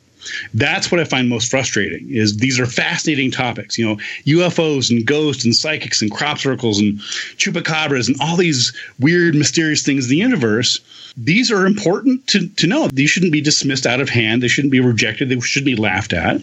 They should be genuinely and openly and earnestly investigated. But in order to do that, you have to bring scientific processes to it. You have to separate out truth from fiction. You have to evaluate uh, the different claims. I think it's important here, though, to differentiate between the scientific method and critical thinking because just being paranormal in the first place and having such a lack of evidence to deal with, especially material evidence. Science, especially hard science, tends to require scientifically valid material evidence. And when that's not there, it's really easy to slide off into pseudoscience. But where science might fail in analyzing the paranormal, I think critical thinking can take over because it doesn't necessarily require the scientifically valid material evidence. It does require really good reasons and clear thinking about the subject. Yeah, I would agree with that. I mean, critical thinking does sort of require hard scientific evidence. I mean, that that's certainly true. I mean, for example, you know, you can apply critical thinking to advertising claims. You can apply critical thinking to political claims. So they're two different things, although they are related. Critical thinking is just a process. It's a prism through which you can understand and evaluate claims. When you apply it to scientific questions, that's where the rubber hits the road. That's where my investigations come in. So if someone comes to me and they say, I believe in miracles, uh, my answer is that's interesting. That that's cool. All right, right. That all right. That's fine. And if uh, someone comes to me and says, "I believe in miracles because," there's a weeping statue of Mary in my backyard, and it's been weeping since yesterday, and there's there's tears of blood coming out of it. At that point, that's a te- that's a falsifiable claim. That's a claim that I can actually investigate. So that's sort of where where I get into it. Right. Yeah. So it goes beyond, and I think we'd probably both agree on this. It goes beyond what we might call mere common sense. Sure. There's there's our everyday common sense, and then there's this uh, more disciplined process of actively conceptualizing, applying, analyzing, synthesizing, and evaluating information from observation, experience, reflection, reasoning, and so on. And we can certainly include scientific evidence in that process. But when there's a lack of scientific evidence, I think critical thinking can really help us get closer to what the situation could be, even if we can't be sure of the final answer. Yeah, I, I would agree with that.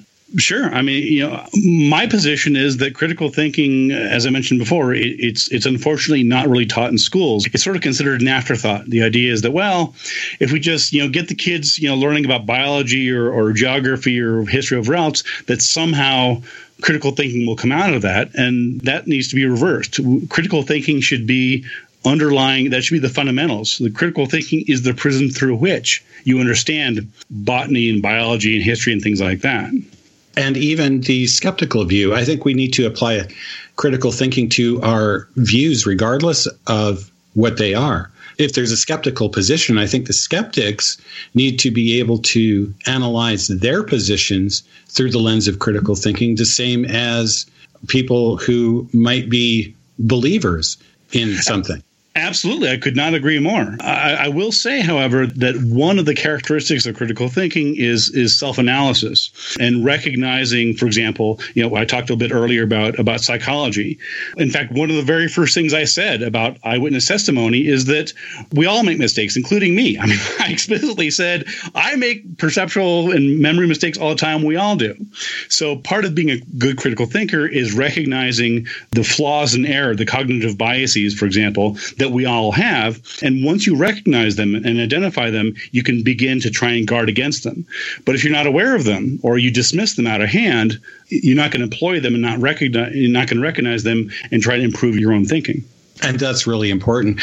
But it takes us back to that flip side I was uh, getting at earlier as well, where everything is relative.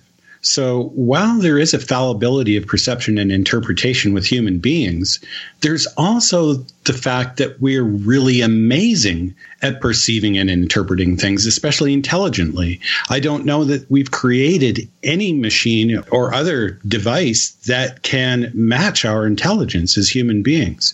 And our perception until fairly recently was really, really good. There were no cameras that could do as well as the human eye. More to come with Gene, Randall, and Ben. You're in. The Paracast.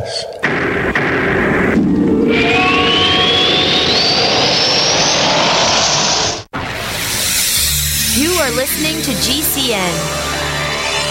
Visit GCNlive.com today.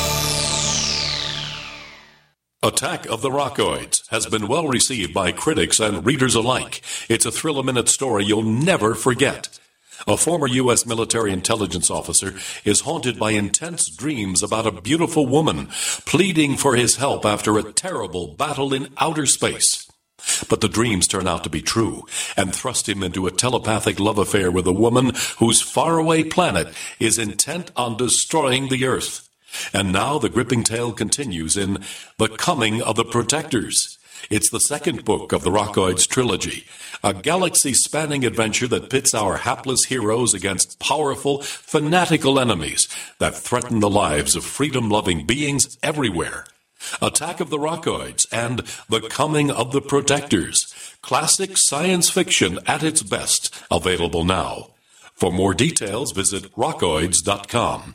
That's R O C K O I D S.com. Silver has always been nature's very own antibiotic, and only one system allows you to generate an endless supply of natural silver solutions. Silverlungs.com. You'll find no wild claims or pseudoscience, just a lifetime of nano-sized pure silver solutions. The Silver Lungs generator allows you to make your own, so stop paying for silver solutions. The unique lung delivery system targets respiratory infections where other silver solutions simply cannot reach. See the Silver Lungs generator and lung delivery system at silverlungs.com. That's silverlungs.com. Would you like to get back that full head of hair from years past? Now, there is Reveal. Beverly Hills celebrity dermatologist Dr. Nathan Newman took nearly a decade to develop Reveal from natural botanicals to return to a full body head of hair. Reveal for men and women with a 30 day money back guarantee at gcnlive.com or toll free 844 443 6637. 844 443 6637. Reveal at gcnlive.com. Bags under the eyes, crow's feet, fine lines, and wrinkles are things adults complain about as they age. Now there's Instantly Ageless. It works in minutes and is great for men and women. I've probably noticed in the past five years that my eyes have gained a lot of fine lines, wrinkles, my crow's feet have gotten deeper. Wow. I was hoping for five years, but that's like what my eyes looked like 10 years ago. That is really cool. Wrinkle gone.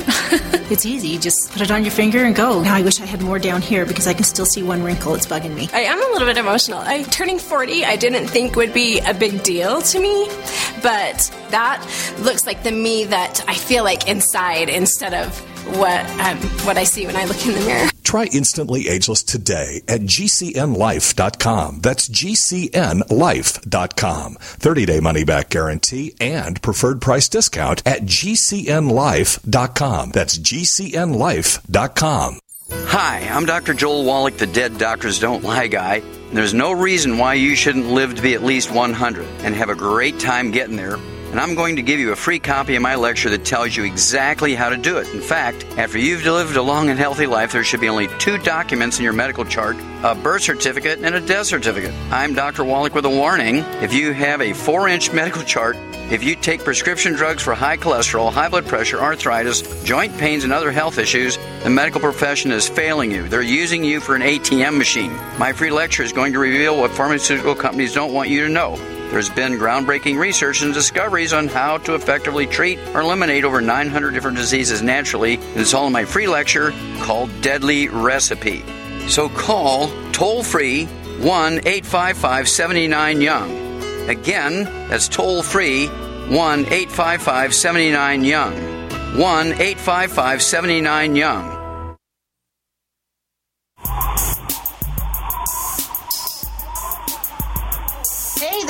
Marie D. Jones, the author of This Book is from the Future, and you are listening to the Paracast, the gold standard of paranormal radio.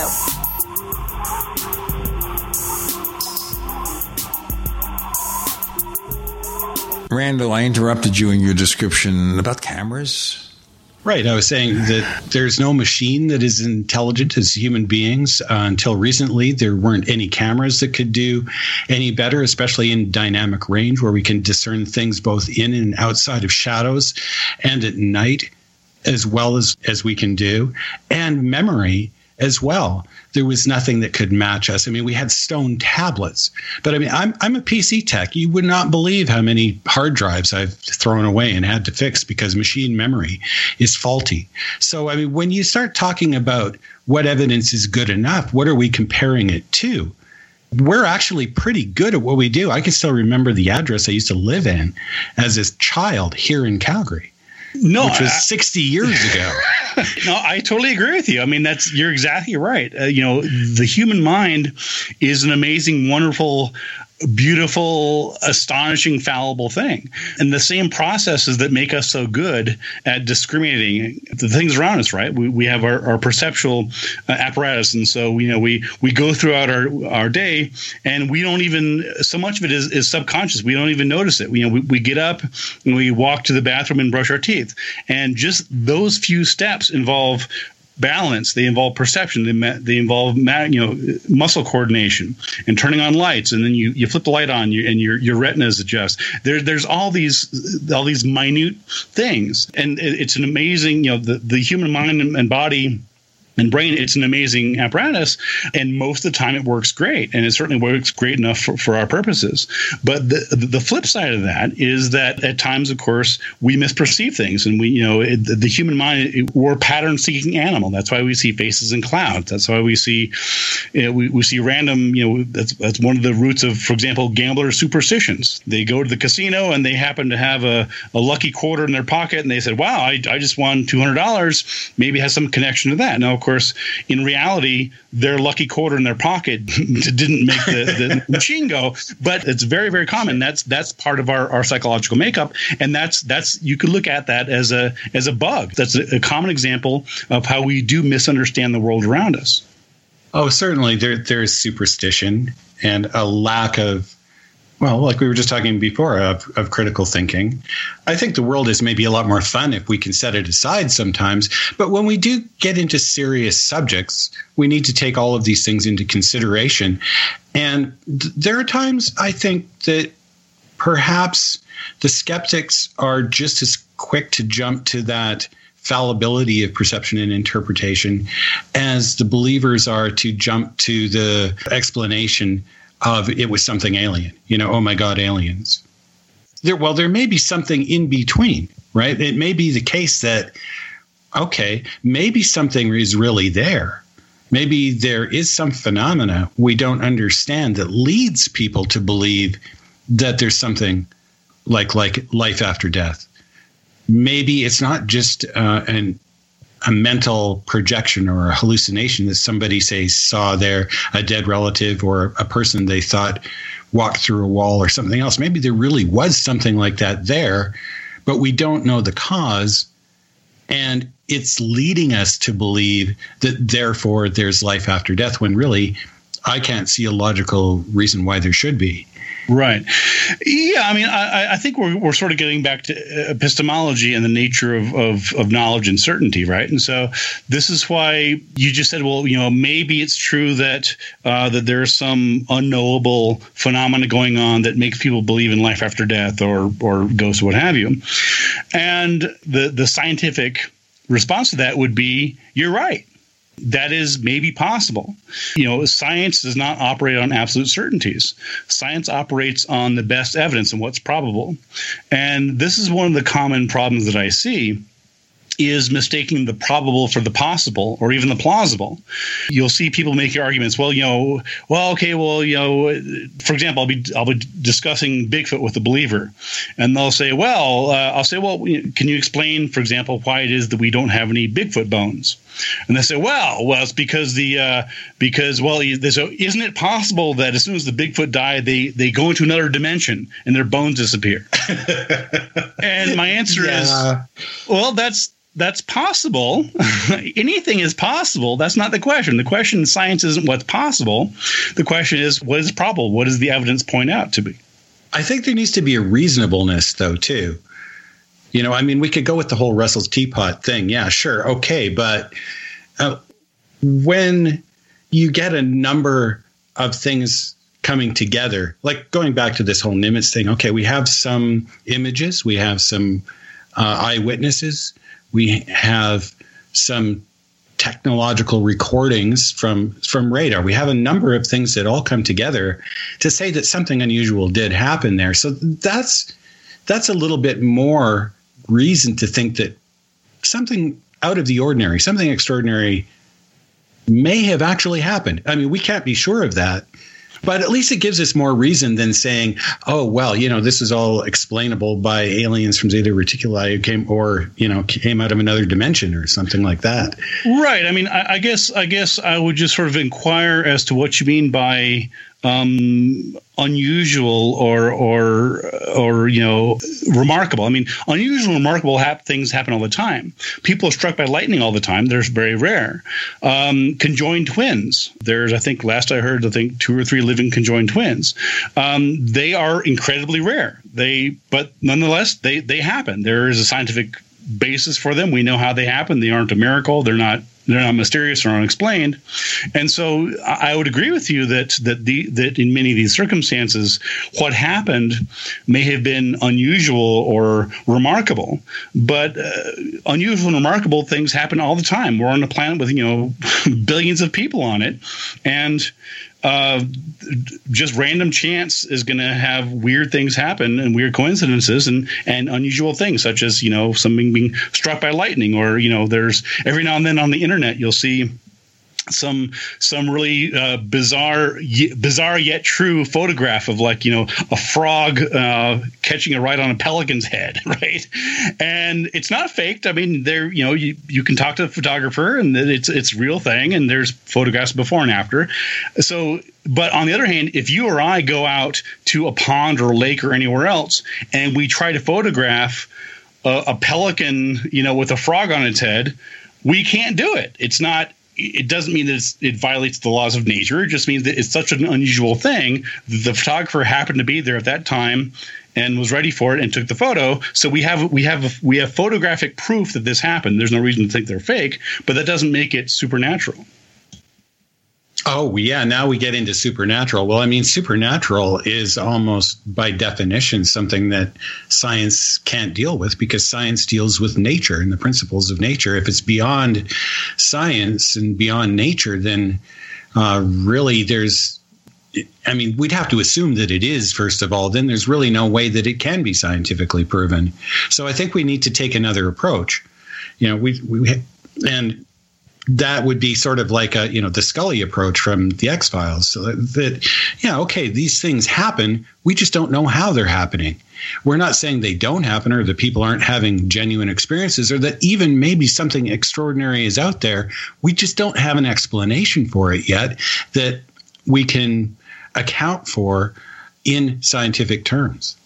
Right, but but I mean to get back to what you said a second ago, you said you know we know these things are happening. We're just looking for an explanation. But the the, the fact of the matter is that we don't know for sure these things are happening. We sciences, scientists, and and humanity collectively don't know for sure that Bigfoot exists. We don't know for sure that aliens are visiting us and so on. Okay, that's really interesting because actually, when we get into the science of everything, science doesn't know if anything exists. So, what we need to do is have a reasonable, yeah, a reasonable threshold by which we can say, yeah, I think it's reasonable to believe that these things exist because we can make a really good case that everything is just purely subjective and that we live in a world of subjective idealism We're brains in a vat. And there's no way that we can prove otherwise. So what we need is something more reasonable than that. So we, we can't just defer to this idea that, well, because we can't know it's real, therefore it's reasonable to think that it doesn't exist when tens of thousands of people have had these experiences, at least No, in my mind. No, I, I agree with you, but I'm just con- that that's with all due respect, that's a little bit of that's a bit different than what you just said a minute ago, which is we know for sure. That's the that's the phrase they use, and I'm just saying that we don't know anything for sure. We can't doubt this at all, these facts. And then we will get on to what people may have seen. Ben Radford, Gene Steinberg, J. Randall Murphy, you're in. The Paracast.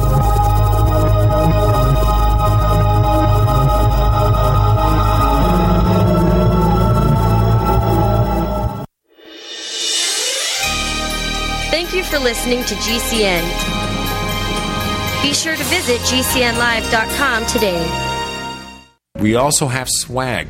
You know, we have all these exclusive Paracast things that you can buy. We've got like, I guess, 60 or so different items and entails t shirts, sleeves for notebook computers, iPad cases, mouse pads, the Paracast Jumbo tote bag, all sorts of t shirts and jackets and stuff like that for men and women. We have a Paracast aluminum water bottle. All this stuff, you go to store.theparacast.com, store.theparacast.com.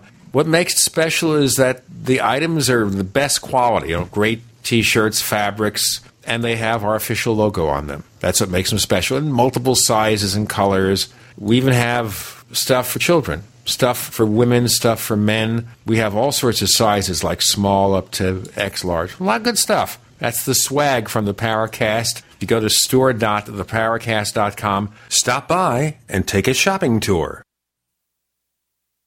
If you have diabetes and you're on Medicare, Medicaid, or have private insurance, you may qualify for a new continuous glucose monitor. Managing your diabetes is crucial to your health. The new CGM can automatically and easily help you manage your diabetes more effectively. And by using a CGM, you can eliminate the one thing most people with diabetes dislike the most finger sticks. Now you can automatically manage your diabetes and end the painful finger sticks. Solara Medical Supplies makes it simple for you to have a new CGM. We'll do all the insurance paperwork for you and deliver the newest in diabetic care technology right to your door. Take charge of your diabetes today with the help of a new continuous glucose monitor. Call now to learn more. 800 547 5331. 800 547 5331. 800 547 5331. That's 800 547 5331.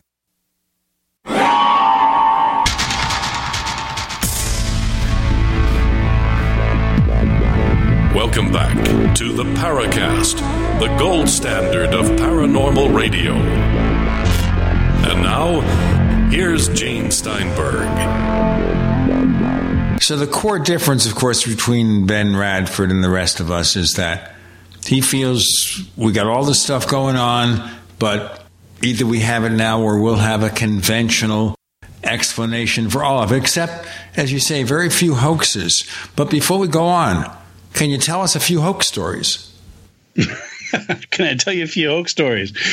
wow, sure. Ah, there's so many great there's so many great ones. There's the the the uh, the Cardiff Giant hoax. There's um, the the uh, the the uh, James Brother of Jesus ossuary, which I saw at the Toronto Museum, uh, the ROM uh, display, which turned out to be a fake. There's so many hoaxes and, and frauds. There's of course the uh, faked Bigfoot prints by Rant Mullens. Um, many people, of course, believe that the Patterson Gimlin film was faked.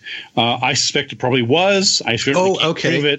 Let's go with this Patterson Gimlin film thing because sure. I, I, when I first saw the pictures of that, I thought guy in a suit. You know, I was looking and my pattern recognition in my brain was going, I, I think I can even see, you know, his eyes through the slit in the, right. you know, and, and yet and then we have the person who has come out and claimed to have actually worn the suit during the filming and all of this other evidence that this is just a hoax, and yet there are still believers. So tell us why you really believe it's also believe it's a hoax.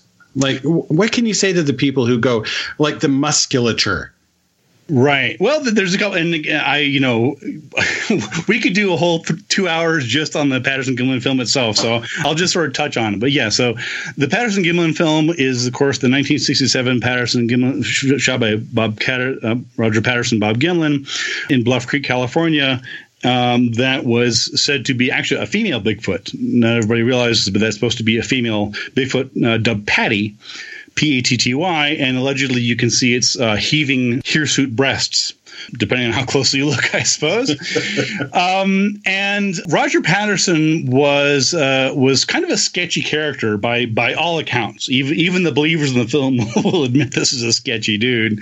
He had runs in from the law. He he had a string of of, of uh, brushes. They had people who uh, accused him of, of, fraud and this and that and the other.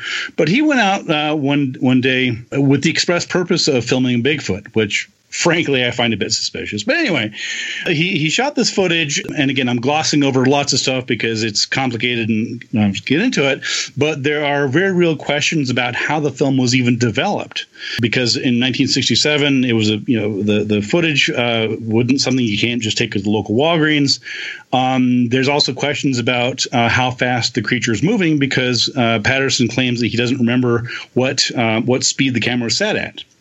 So if you run it at one speed, uh, it's moving one way. If you run at different speeds, it's a different way. There are actually several people have have come forward uh, claiming to have been in the suit, and this is a bit of a problem because, of course, assuming it is a guy in the suit, and it probably is, there's only room for one guy. Uh, there, they weren't two dwarfs. I mean, yeah. so uh-huh. the most likely uh, guy in the suit was a guy named Bob Heironimus and there's a book uh, titled The Making of Bigfoot by Greg Long, which is a, a, pretty good analysis of this. And he claims that he was actually in the suit and he talked about it being made of hide. And, and anyway, so he, he claims it was in the suit. And the real question, of course, is that is, you know, well, well, I mean, the, the, the, the, the film itself is especially interesting because it's either a hoax or it's Bigfoot this, is, this isn't a moose. This isn't a misidentification. This isn't, you know, this isn't a, a deer from Weird Angle. Either this is a guy in a suit or it's an unknown, you know, bipedal hairy hominid in the Pacific Northwest. Uh, those are the two break. That's that's how they break it down. So uh, most most experts who have looked at it uh, have have agreed it probably is a guy in a suit. Uh, there are different claims of people who say that uh, no, that's all totally wrong. They say, for example, that um, that the the walk is all wrong. So I've seen people claim that uh, it can't it, it, literally cannot be human because it doesn't walk like a human uh, and that claim was actually debunked by a, by a friend of mine, uh, Dave Daegling. Uh, now, let me just interrupt here. It's not John Cleese doing a silly walk. I, I, think Cleese has an alibi, but I don't really know. That would have been awesome if it did walk like that. That's okay. Anyway, it would. people probably don't know what we're talking about, but well, yeah, no. By all means, continue. Do Google it. No, yeah. So yeah. Anyway, so my friend Dave Daegling, uh, he, he, he wrote a book on the D A G L D A G L A N G, and he actually he's an anthropologist, and he actually um, he actually uh, put on a suit and walked using what's called a compliant gait. And he proved without any doubt that yes, in fact, a human can walk that like that. That doesn't that doesn't prove it's a human. It just means that the claim that this can't be human is is is is flat out wrong. Um, and uh, of course, you know, people have gone back and forth on it, and we're still talking about it today in 2020. Um, one of the big things uh, is, of course, people say, well, if it's um, if it's a if it's uh, if it's a hoax, then where's the suit? Well, you know, in an ideal world, yes, there would be a smoking gun, and someone would have, you know, gone through Roger Patterson's, you know, storage trunk and found the suit. Um, it's true that the suit itself has not been found, and it's probably rotting in a dump somewhere if it's not long gone. But the the mere fact that somebody has not located the suit and held it up doesn't mean anything. It just means that I mean, there's lots of hoaxes that where the original materials have have vanished or disappeared or got thrown away. So that doesn't really mean anything. I I mean, I think I've actually seen a couple of pictures out there that were old of uh, the person who was in the suit holding up uh, the the mask part of it for part of the photograph. But, but so I mean, it, I, I don't know that it's the suit is still out there, but yeah, you're absolutely right about that. But you, you bring up an interesting point where you get these experts involved, and, and this is where I, I run into trouble when I'm finding myself in debates with people about it. And that is that someone will bring up some expert, like you just mentioned, well, the walk is all wrong. Or uh, back at the start of the question, where they say, well, it's the musculature is nothing like a human being's. And according to some expert or another. And Right. so so if you're going to have these arguments that appeal to authority and then there's an authority on one side and an authority on the other, how how is the average person supposed to distill that down to what actually is the case? Yeah, you're right, and this is this is one of the problems. Um, you know, unfortunately, part of the answer is that um, is you you challenge people on it. And again, I I generally try to be pretty diplomatic, but when when I see somebody claim, for example, that that the the walk has never been duplicated.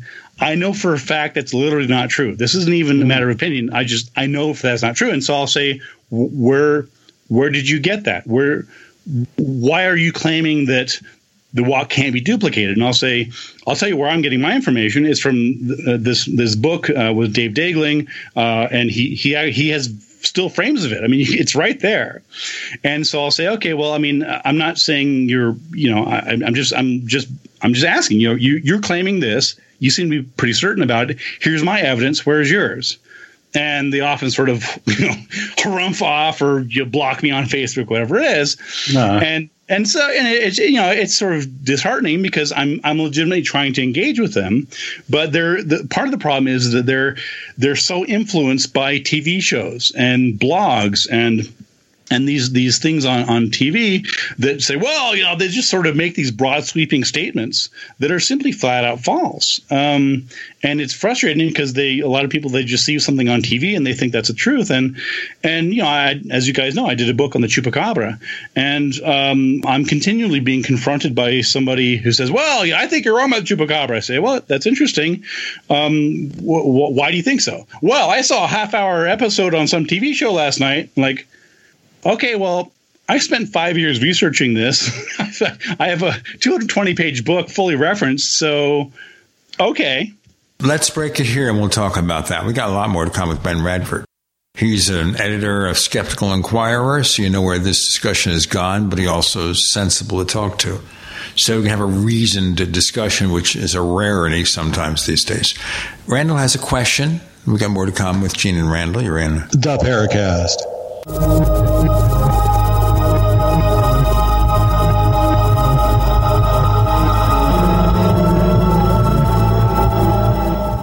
you need a website? Well, you can get a great deal on hosting services with Namecheap's legendary coupon code. They're offering substantial hosting discounts on shared hosting, business hosting, VPS hosting, reseller hosting, and even dedicated servers. Namecheap is preferred by millions. It's backed by a money back guarantee. Use the coupon code LEGENDARY to cash in on the special deal at namecheap.com, namecheap.com. First came Attack of the Rockoids, and it was a critically acclaimed success. And now there is The Coming of the Protectors. A former military intelligence man is contacted by a space woman in a dream, a dream that turns out to be a nightmare because evil forces on her distant planet are planning to conquer the Earth. This is gripping science fiction of the classic kind.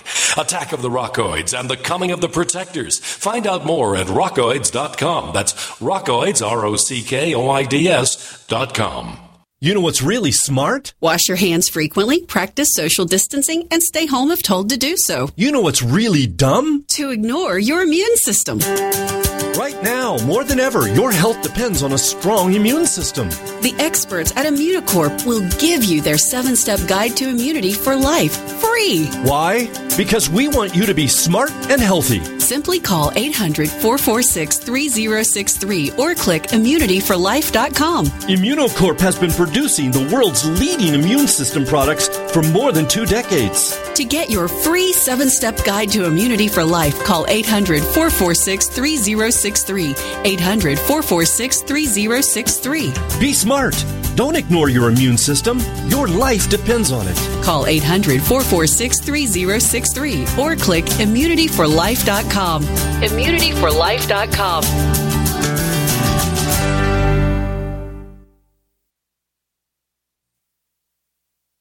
Are you afraid to go to the mailbox because of letter after letter from the IRS? Are they stacking on more and more penalties and interest? By now, you know the problem won't go away on its own. Don't let the IRS chase you to your grave with penalties and interest and liens and levies. You need real help now. I'm Dan Pilla. I wrote the book on tax debt settlement, and I help thousands of people solve tax problems they thought couldn't be solved. I can help you too. Call 834 no tax or go to my website danpilla.com. That's danpilla.com. danpilla.com.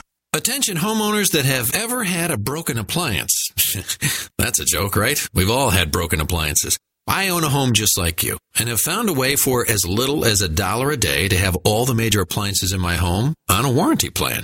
They're guaranteed to be fixed or replaced. You know how expensive an air conditioner, the heating system, a washing machine, dryer, water heater, or refrigerator can be. For about a dollar a day, all your major appliances are protected in case they break. Unless you're uh, Daddy Warbucks or the Monopoly guy and you don't care about money, call my friends at the Home Service Club now and get a warranty on your major appliances. It's a free call and the first month is free. But be one of the first 25 people to call within the next 10 minutes. 800 825 6796. 800 825 6796. 800 825 6796. Again, that's 800 825 6796. We've all seen and perhaps use the alcohol based hand sanitizers. Have you noticed how it dries your skin and as soon as the alcohol evaporates, it's no longer effective? GCNteam.com has alcohol free antibacterial soap and foam meeting or exceeding all requirements set forth by the United States Food and Drug Administration. Come to GCNteam.com, keyword antibacterial, or call 877 878 4203. We'd like to hear from you. If you have a comment or question about the Paracast, send it to news at theparacast.com. That's news at theparacast.com. And don't forget to visit our famous Paracast community forums at forum.theparacast.com. We have four segments left uh, to our visit with Ben Radford, and we always enjoy talking with him. This is the third time he's been on. He was on in 2011 and 2014, after which he needed a six year rest cure before he came back. and he's also going to be joining us on After the Paracast, where you could, of course, have unfettered conversation without the FCC limitations. Randall, you were about to say. Well, just just before uh, the break, there, uh, Benjamin was talking about the book he's written on chupacabras, tracking the chupacabra. Yes, the tracking and, the chupacabra, the vampire beast in fact, fiction, and folklore. I think we ought to talk some more about that. So let's move on from Bigfoot and talk some about some more about the uh, chupacabra and your book and a couple of other your other books as well. Sure. Let's let's go right to the beginning. Where did this whole chupacabra thing get started? And Go through sort of a, a synopsis of your investigation and discoveries. Sure. Well, the chupacabra, as uh, as you guys know, is near and dear to my heart. It's a it's a fascinating topic. I spent years researching it, and uh, it's it's cool. It's a vampire. It's mysterious. It's you know the, all these sorts of things. And in fact, oddly enough, this is at the 25th anniversary of the chupacabra. 2020 uh, it was the, the the happy birthday chupacabra actually in uh, in August. Uh, the chupacabra first emerged in August of 1995 uh, which many people find odd because, of course, when you're thinking about mysterious creatures and monsters, whether it's the Loch Ness monster, or Bigfoot, what have you, you assume, reasonably so, that these things have been around for a while. Right, it's, it's, it's you know, you don't assume the the, the chupacabra, the you know, the, the for example, a giraffe just appeared in 1995. You know, Africa. you know, animals don't suddenly appear out of nowhere. Uh, except in this case, it did. It's a curious story. So it actually begins. I'll, I'll, take you back to the, the very first sighting because it's actually not really well known and it's really interesting. So it began in August of 95 in the small town of Canovanas, Puerto Rico, which is outside of the capital, San Juan. And there was a, a woman uh, named Madeline Tolentino who I interviewed in my book, and I, I um, went and saw her the, location where she where she saw this thing. She's uh, she's the very first person in history to to to sight what later became the chupacabra. And she said it happened at some point during the second week of August of 95. She's not clear exactly um, what day it was, but she said it was a weekday, which would be between August, I think, 7th and 11th in early afternoon. And she actually gave two somewhat different versions of the, the encounter, and I'll sort of summarize them bro- both both briefly. So initially, she told her story to a Puerto Rican research group that was interested in UFOs and that actually that's actually one of the reasons why the the chupacabra story in mythology involves UFOs is because one of the first groups to hear about it and promote the story was UFO group. She said that uh, she was helping her mother in, inside her house, and she noticed a vehicle outside the house, and she looked out the window. It's a big plate glass window, and she saw uh, some uh, a man parking a car, and he was terrified. He had this look of horror on his face, and he was looking around try to figure out why why was he so, so scared? Was there a, a, mugger or something else going on? Well, as it turned out, almost literally right in front of her was this weird bipedal spiky backed creature that would later be called the chupacabra. She says about four feet tall. It is bipedal, walking on two legs. It had uh, long, skinny fingers and sort of an alien wraparound eyes and spikes going down the back she had a very uh, very detailed description. Uh, in fact, uh, down to its lack of genitals. She goes into some detail about the chupacabra's parts, or lack thereof, actually. She she says that where where the the chupacabra would have genitals, it was quote plain and sealed, whatever whatever that means. It also she also noted it had no anus, which I've always found a very weird detail. But anyway. Uh, she said that uh, that it, was just basically standing there in front of her um, uh, on the opposite side of, of plate glass window, and um, her mother, uh, actually who, who, was with her at the time, went out to go go grab it.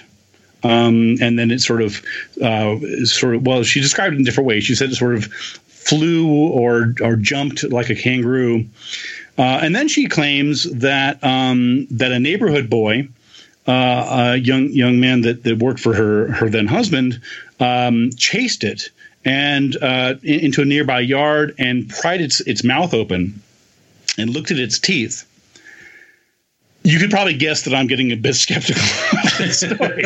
Just like, yeah, no, this story keeps getting better and better. It does, doesn't it? Yeah, I'm, and again, I, this is all this is all documented. I'm not embellishing this at all. This is literally what she said. She said that uh, that it had these spikes that, that started flipping, uh, flitting around, sort of like on its back. And again, uh, after the the neighborhood boy grabbed its mouth, he let it go, and it, it skipped off into the woods and was never seen again. So that's the story that she told a Puerto Rican group uh, in 1996. In 1996, this was again probably six, seven months after the original report. When I interviewed her in 2010, uh, she told me a, a, bit of a different story. Uh, she the description was about the same. Uh, still, you know, bipedal, spiky backed, alien type eyes and wraparound uh, things like that.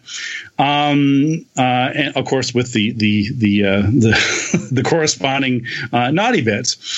Um, but she said that um, in fact she said that the, the, the other eyewitnesses weren't there. So the guy who parked the car, who was terrified, wasn't there.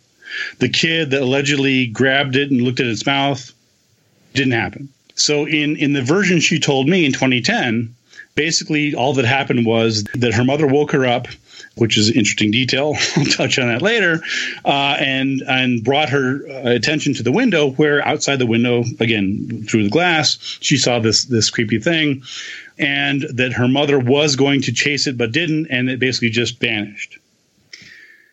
So you know we have significantly different stories that she told different people about that original account. But in any event, that sighting soon took on life its own. It was reported, as I mentioned, it was it was first investigated, and I, I use the word investigated very loosely in this case, by the Puerto Rican Research Group, who, as I mentioned, uh, it was was big at the time in, in investigating UFOs and, and the sorts of claims around Puerto Rico. They latched on to her story, particularly uh, the head of it, a man named Jorge Martin, uh, and began promoting her story. Uh, and so it made the news around Puerto Rico for several weeks and months. It was the subject of tabloid stories, sort of the National Enquirer version of Puerto Rico. So there was news reports and sightings and you know scary things and monsters and this and that and the other being talked about all over Puerto Rico. And then eventually it it made the news. Uh, it made a TV show called Cristina, which is a Spanish language show, which was then broadcast to Spanish speaking areas, including Miami, Puerto Rico, Mexico, and elsewhere and that brought it to a, a much broader Spanish speaking attention. And then, of course, the X Files. So in 97 was when the X Files did a famous episode on it. And suddenly it's on the X Files, and English language audiences are hearing for the first time about the mysterious vampire beast, El Chupacabra. Remember, folks, the truth is out there. Gene, Randall, and Ben, you're in the Paracast.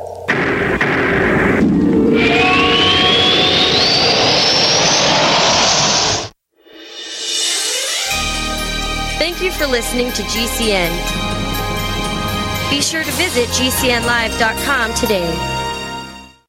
Maybe not today, maybe not tomorrow, but soon you'll need a plan and place to survive.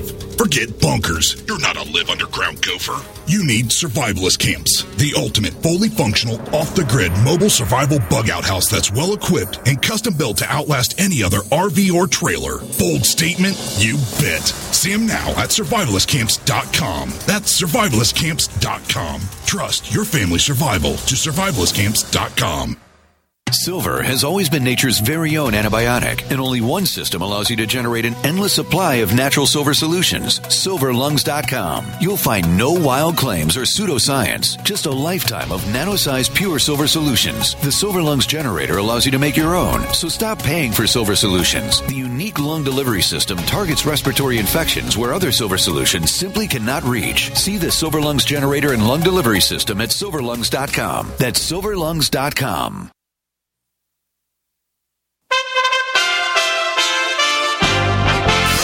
USA Radio News with Wendy King. Atlanta's mayor has accepted the resignation of Police Chief Erika Shields just 24 hours after a black man was killed by an Atlanta officer following a field sobriety test. Mayor Keisha Lance Bottoms says the police force needs to change its ways. While we have a police force full of men and women who work alongside our communities with honor, respect, and dignity, there has been a disconnect with what our expectations are and should be as it relates to interactions with our officers and the communities in which they are entrusted to protect. The shooting happened at a Wendy's restaurant. It was captured by security cameras and witness cell phones. This comes during international protests against the killing of another black man, George Floyd, in Minneapolis. This is USA Radio News. Brazil has become the indisputable center as the world's second highest nation with the number of deaths from COVID 19 at almost 42,000. USA's John Clemens reports. Brazil's Ministry of Health reports the cumulative total of over 828,000 confirmed cases of coronavirus, with almost 26,000 new infections, with another 909 people losing their lives, second only to the United States. Dr. Mike Ryan of the World Health Organization says Brazil's healthcare system was standing up to the pressure the system as such from the data we see is not overwhelmed but certainly in certain parts of Brazil there's a significant pressure on the intensive care unit bed occupancy uh, and uh, again we, we, we commend uh, the brave uh, frontline health workers. For the USA Radio Network I'm John Clemens. You're listening to USA Radio News. In today's world, violent crime can victimize anyone, anytime. When violent crime confronts you, will you be able to protect yourself and your loved ones? For personal protection training, there's none better than Front Sight, the world's premier firearms training facility near Las Vegas, Nevada. Learn firearm skills from Front Sight's world-class instructors, led by Front Sight's founder and director, Dr. Ignatius Piazza. Whether you're in law enforcement, the military, or a private citizen, after your first firearm training course at Front Sight, you'll leave with skills that surpass 99% of the gun-owning population, guaranteed. And now, you and your family can train at Front Free of charge. Yes, free. Go now to frontsight.com slash radio to secure a $2,000 four-day defensive handgun course. Absolutely free with no catch. Enter F-R-O-N-T-S-I-G-H-T dot com slash radio. Act now before these free courses are all taken. Secure your free four-day course at frontsight.com slash radio. Frontsight, America's gun training destination.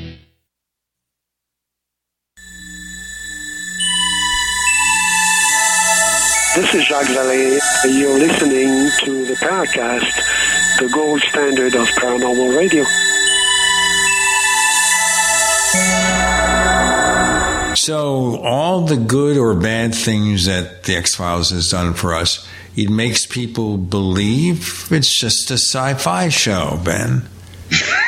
or was. I don't know what the last season was because they tried to change the theory behind the story when they brought it back after uh, 12,000 years. Yes, I've always sort of had sort of a love hate relationship with with the X Files. Uh, I met Chris Carter one time. He he happened to be the Center for Inquiry. Uh, I think he was giving a talk there. Seems like nice enough guy. I enjoyed the X Files in terms of you know obviously I, I do research into many of the the actual subjects that the the the, the, the series is based on. I don't know. It sort of got a little outlandish for me. I mean, but you know, I, I get the appeal. So let's carry on with the chupacabra then. So, because it started off with this one sighting or experience from this one girl, and it's now grown into. Uh, I mean, are they seen only in South or Central America, or it, where did it spread to from there? And are they all over the place now, or what's going on with them? Well, it's fascinating, right? Because the the original chupacabra sighting, as I mentioned, it's very very distinctive. As it later turned out, and this is one of the sort of the the, the parts that I discovered in my book, is that Tolentino had recently seen the science fiction movie uh, Species, the 1995 film with Ben Kingsley and uh, Michael Madsen and Natasha Henstridge, among others. And in her own words, this isn't me putting words in her mouth, Tolentino herself said in 1996 that the creature that she saw, the chupacabra, looked a, lot like, in fact, nearly identical to the movie uh, monster Sil in the movie Species.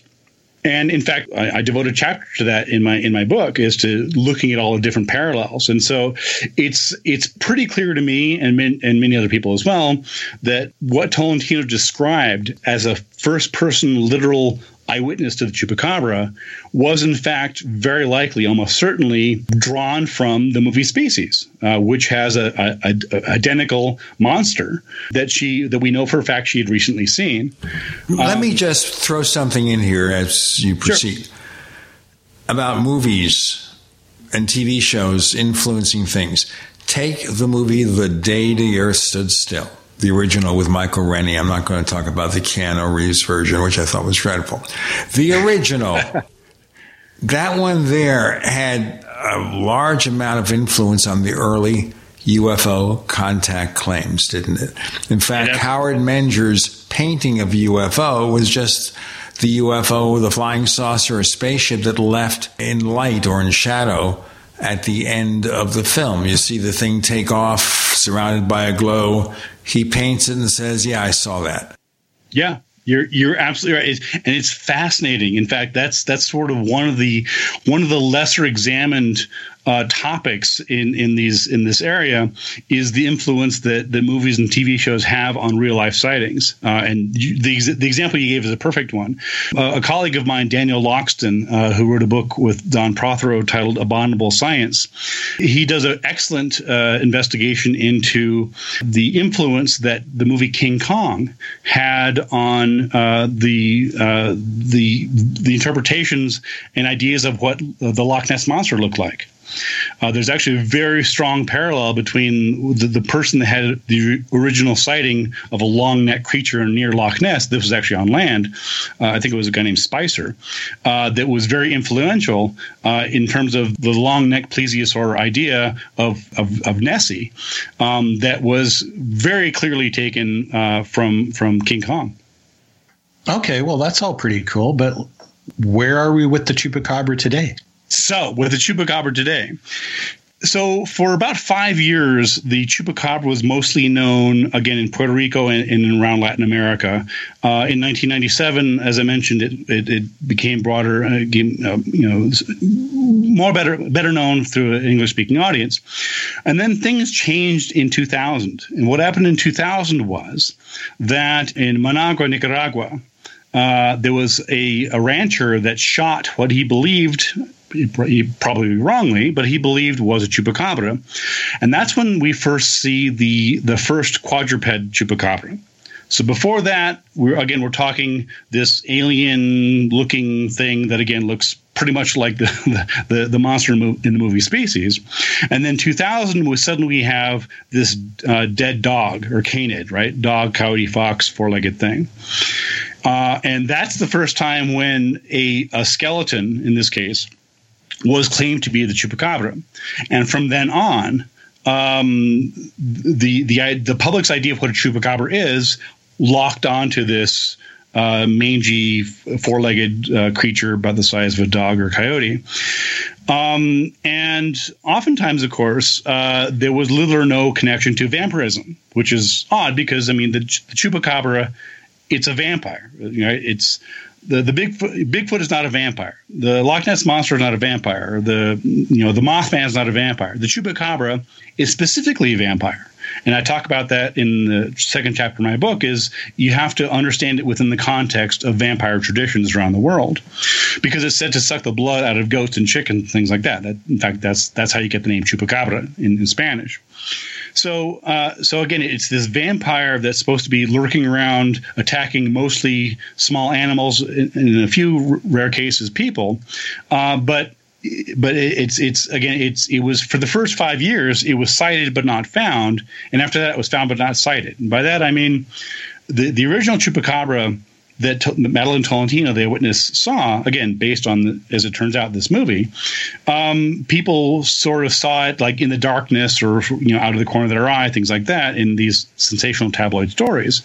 But in in in 2000, uh, 20 years ago, people began seeing and identifying hairless, uh, usually mangy dogs and coyotes as chupacabras. And this is when you began seeing, for example, uh, coyotes in Texas uh, and New Mexico and elsewhere that were these poor, unfortunate, you know, disease-ridden animals that were being mistaken for the chupacabra, even though there was no real connection to the original chupacabra and certainly no connection to vampirism. Okay, that's pretty interesting. This, and what you guys were when you started talking about movies and the influence of popular culture on how we perceive the paranormal, uh, it reminded me of a discussion we had with another guest, David Halperin, where. Uh, oh yeah, I, I know. Yeah, I I know of him. Yep. Yeah, and where we talked about how the the phenomena, whatever it happens to be, tends to mirror the worldview of the experiencer. Yeah, absolutely. Yeah, I mean, this, and again, it goes back to it goes back to what we were talking about earlier about eyewitnesses, uh, right? And you know, we we view the world through our own prism, and it, that doesn't mean that it's right or wrong. It doesn't mean it just means that you know we we interpret the things around us as through a certain set of, of learned behaviors and, uh, and assumptions about the world. And usually that works out perfectly. In a couple rare cases, it doesn't work out at all and it misleads us. Okay, but now I want to hear uh, a case of where one of these chupacabras attacked a person. Well, there's only um, there, the, the, there's only one or two cases that I've heard of. Um, the main one that's coming to mind was, and you, you'll you'll see why I'm I'm hedging on it.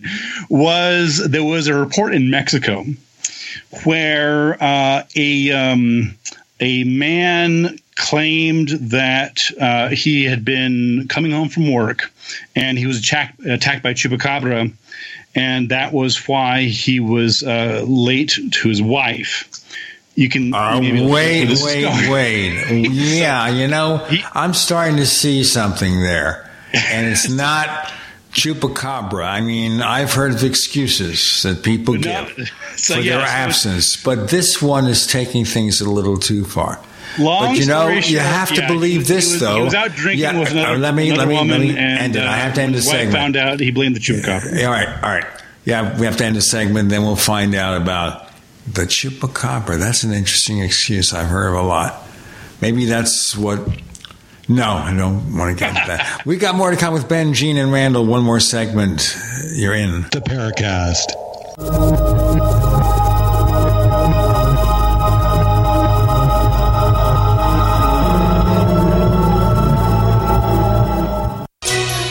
Thank you for listening to GCN. Visit GCNlive.com today. Attack of the Rockoids has been well received by critics and readers alike. It's a thrill a minute story you'll never forget. A former U.S. military intelligence officer is haunted by intense dreams about a beautiful woman pleading for his help after a terrible battle in outer space. But the dreams turn out to be true and thrust him into a telepathic love affair with a woman whose faraway planet is intent on destroying the Earth. And now the gripping tale continues in The Coming of the Protectors. It's the second book of the Rockoids trilogy, a galaxy spanning adventure that pits our hapless heroes against powerful, fanatical enemies that threaten the lives of freedom loving beings everywhere. Attack of the Rockoids and The Coming of the Protectors. Classic science fiction at its best, available now. For more details, visit rockoids.com. That's R O C K O I D S.com. Frustrated trying to get business capital? Want to take the slow process and rejection out of the equation? GCNLoans.com removes the slow, irritating approval process. Instead, get quick, simple funding. Powered by David Allen Capital, 80% of our pre qualified clients are approved in days. Pre qualify at GCNLoans.com and get your money this week. It's that easy. GCNLoans.com. That's GCNLoans.com. Do you feel like many of us? All the distractions in the world taking our minds and focus off what really needs to get done day to day? Well, Jeunesse has a dietary supplement called Mind to help with mental distraction and it supports memory function. Go to GCNLife.com now to check it out. You're only at your best when your mind is at its best. Go to GCNLife.com or call toll free 844 443 6637. That's GCNLife.com or 844 443 6637. Today, many of us are paying attention to our health, and what we eat plays an important role. But so often the water we drink is a mere afterthought when it should be a primary part of our daily nutrition. Real Water would like to change how you think about the water you drink and how it can play an important role in helping your body restore balance and reach its full potential. The key benefits of every bottle of Real Water are stabilized negative ions, balanced pH, detoxification, and it hydrates you like never before. And yes, it tastes great. Real Water is beyond alkalinity, and due to its proprietary process called E2 technology, it's the only drinking water on the market that can maintain a stable negative ionization, which means real science in every bottle. Order your real water today and take advantage of special pricing for this audience only by calling 1-855-REAL-WTR or visiting buyrealwaternow.com. That's 1-855-REAL-WTR or buyrealwaternow.com. Order now. 1-855-REAL-WTR or buyrealwaternow.com. Would you like to get back that full head of hair from years past? Introducing Reveal from GCNLife.com. Beverly Hills dermatologist Dr. Nathan Newman invented Reveal, which contains polypeptides with natural botanicals and no parabens, sulfates, silicones, or dyes for a salon quality hair growth product. Reveal. Here's Dr. Newman. I've treated a lot of patients who lose their hair and they lose their confidence. We've created a unique set of polypeptides, which we call HPT6. The HPT6 contains contains the polypeptides from six different plants. The scalp infusion treatment should be used on wet or dry scalp. The Reveal hair care system is designed to be used for men and women alike. Get Reveal at GCNLife.com with a 30 day money back guarantee. So try Reveal today at GCNLife.com or 844 443 6637. Plus a discount up to 25% off for Reveal at GCNLife.com or 844 443 6637. Hey, this is Marie D. Jones, the author of This Book is from the Future, and you are listening to the Paracast, the gold standard of paranormal radio.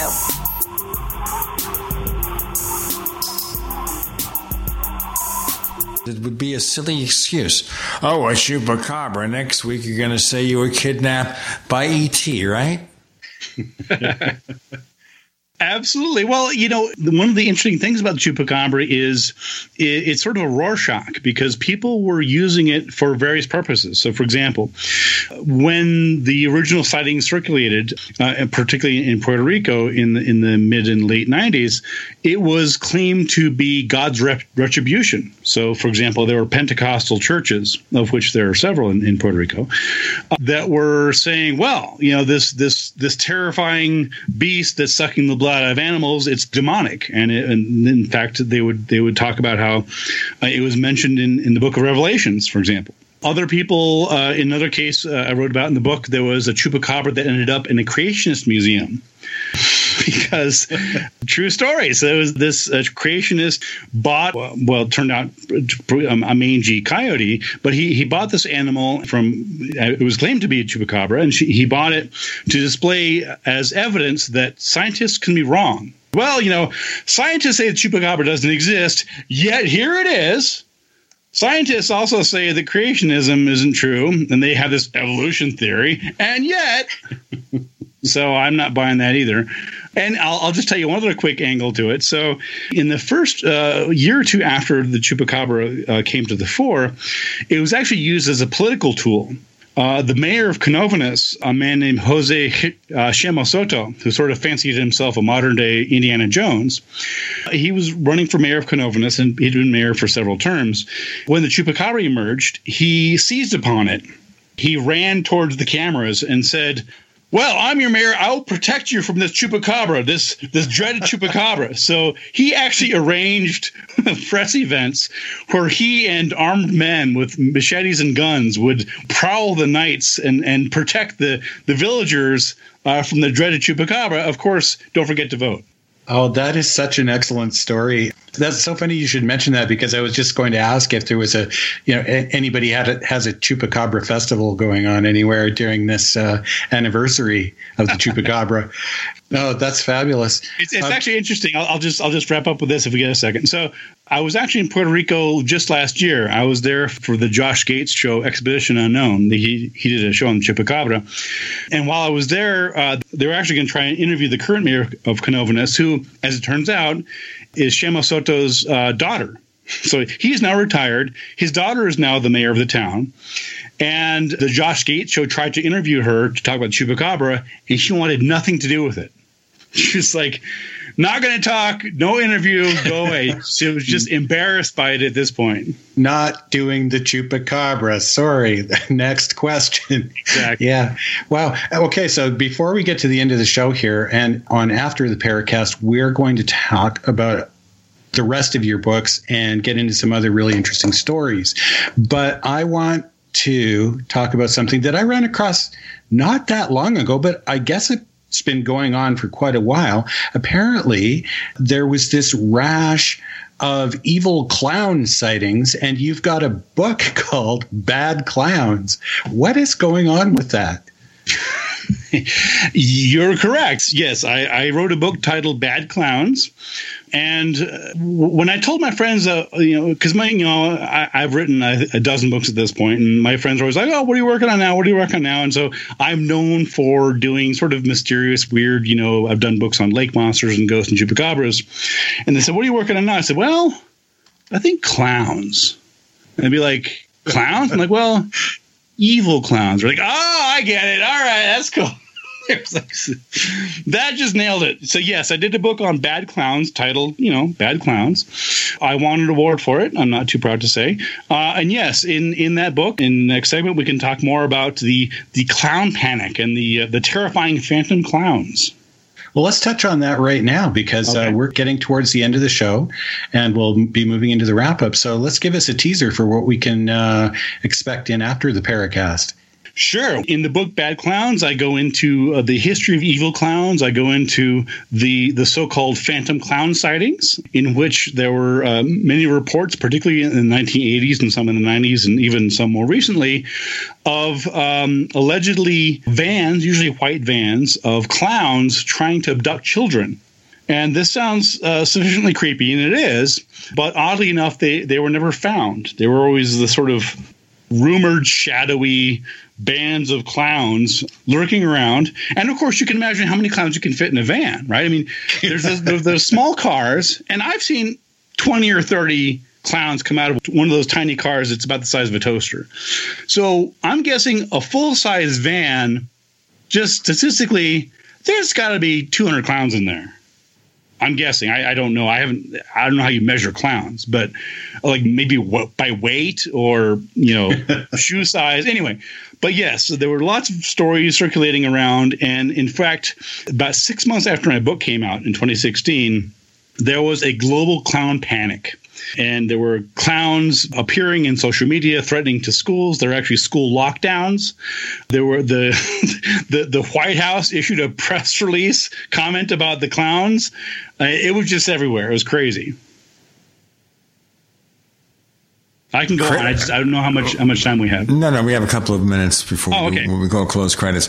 So let's talk about what you're going to be up to, and we'll get into the clones and stuff in our after the Paracast episode, uncensored, by the way, folks. Tell us what you got coming up, things that you might be working on that we should know. Well, busy on a lot of different fronts. Um, I have my own podcast uh, titled Squaring the Strange, and I'm pleased to say that we've just celebrated our third anniversary. Uh, I think we've done 125 episodes or something, and uh, that's available uh, on uh, iTunes and Libsyn and elsewhere. And I have two co-hosts, and that's a that's a fun project. I've recently done some investigations on a couple different things. I did one on the the Chase Vault mystery. This is a famous mystery in Barbados that uh, involves a vault that was allegedly sealed up, and the coffins after it was sealed up uh, moved without anybody opening the vault. And I, I, visited Barbados and did a couple investigations into it and dug into that particular mystery. I have a recent article in Skeptical Inquirer magazine on uh, Mothman Eyeshine uh, red eyes is a is a particularly um, unique, uh, strange uh, characteristic of many creatures, including the chupacabra, the Dover demon, for example, and, and the Mothman. But it's not actually a, a, thing that that's anatomically possible in terms of glowing eyes. Certainly, eyes can reflect light, and many eyes do reflect light. If you've seen photographs of, for example, dogs or cats or owls or whatever else, but uh, there's no animal that has has eyes that emit light and that's one of the claims uh, about many of them. And I recently visited uh, Point Pleasant, West Virginia, where which is of course the home of the Mothman, and I conducted some experiments there in terms of uh, trying to investigate uh, the Mothman eyeshine. You sounded like you were trying to sell makeup or something for a second. Let's continue this Radford in Makeup. Check it if I can. Radford Makeup Company, right? We'll just set it up and place your order since we can't really go to work anymore. We have to work from home. That's fun. Anyway, where can we find more of your stuff? So you can find me on uh, on Facebook. Not a huge fan of Facebook, but it's sort of the default, and so you know it's that's where I end up being under Ben Radford. Uh, as I mentioned, I do a podcast called Squaring the Strange, which is available for free if people are interested. Uh, you can subscribe and check out uh, new episodes every couple weeks. I also do occasional um, blogs and columns at the Center for Inquiry. So busy, busy, busy. We're busy too. You can find us on Twitter if you look for the Paracast. You can find two places, communities, whatever they are on Facebook for the Paracast. We also have branded merchandise at the Paracast.shop. All those wacky TLDs, top level domains, dot shop, the paracast dot shop. Ben's going to be back, or as someone once said, he'll be right back on After the Paracast with more stuff, more about the clowns and everything. And that's available if you subscribe to the Paracast Plus. We also give you a version of the show free of the network ads. For more information on becoming a subscriber at our special low, low, low, low prices, go to the Paracast.plus. That's the Paracast.plus for quick sign-ups. You get you signed up in a minute or two, that fast. Ben Radford, thank you for joining us on the Paracast. Thanks for having me on. Always great to talk to you guys.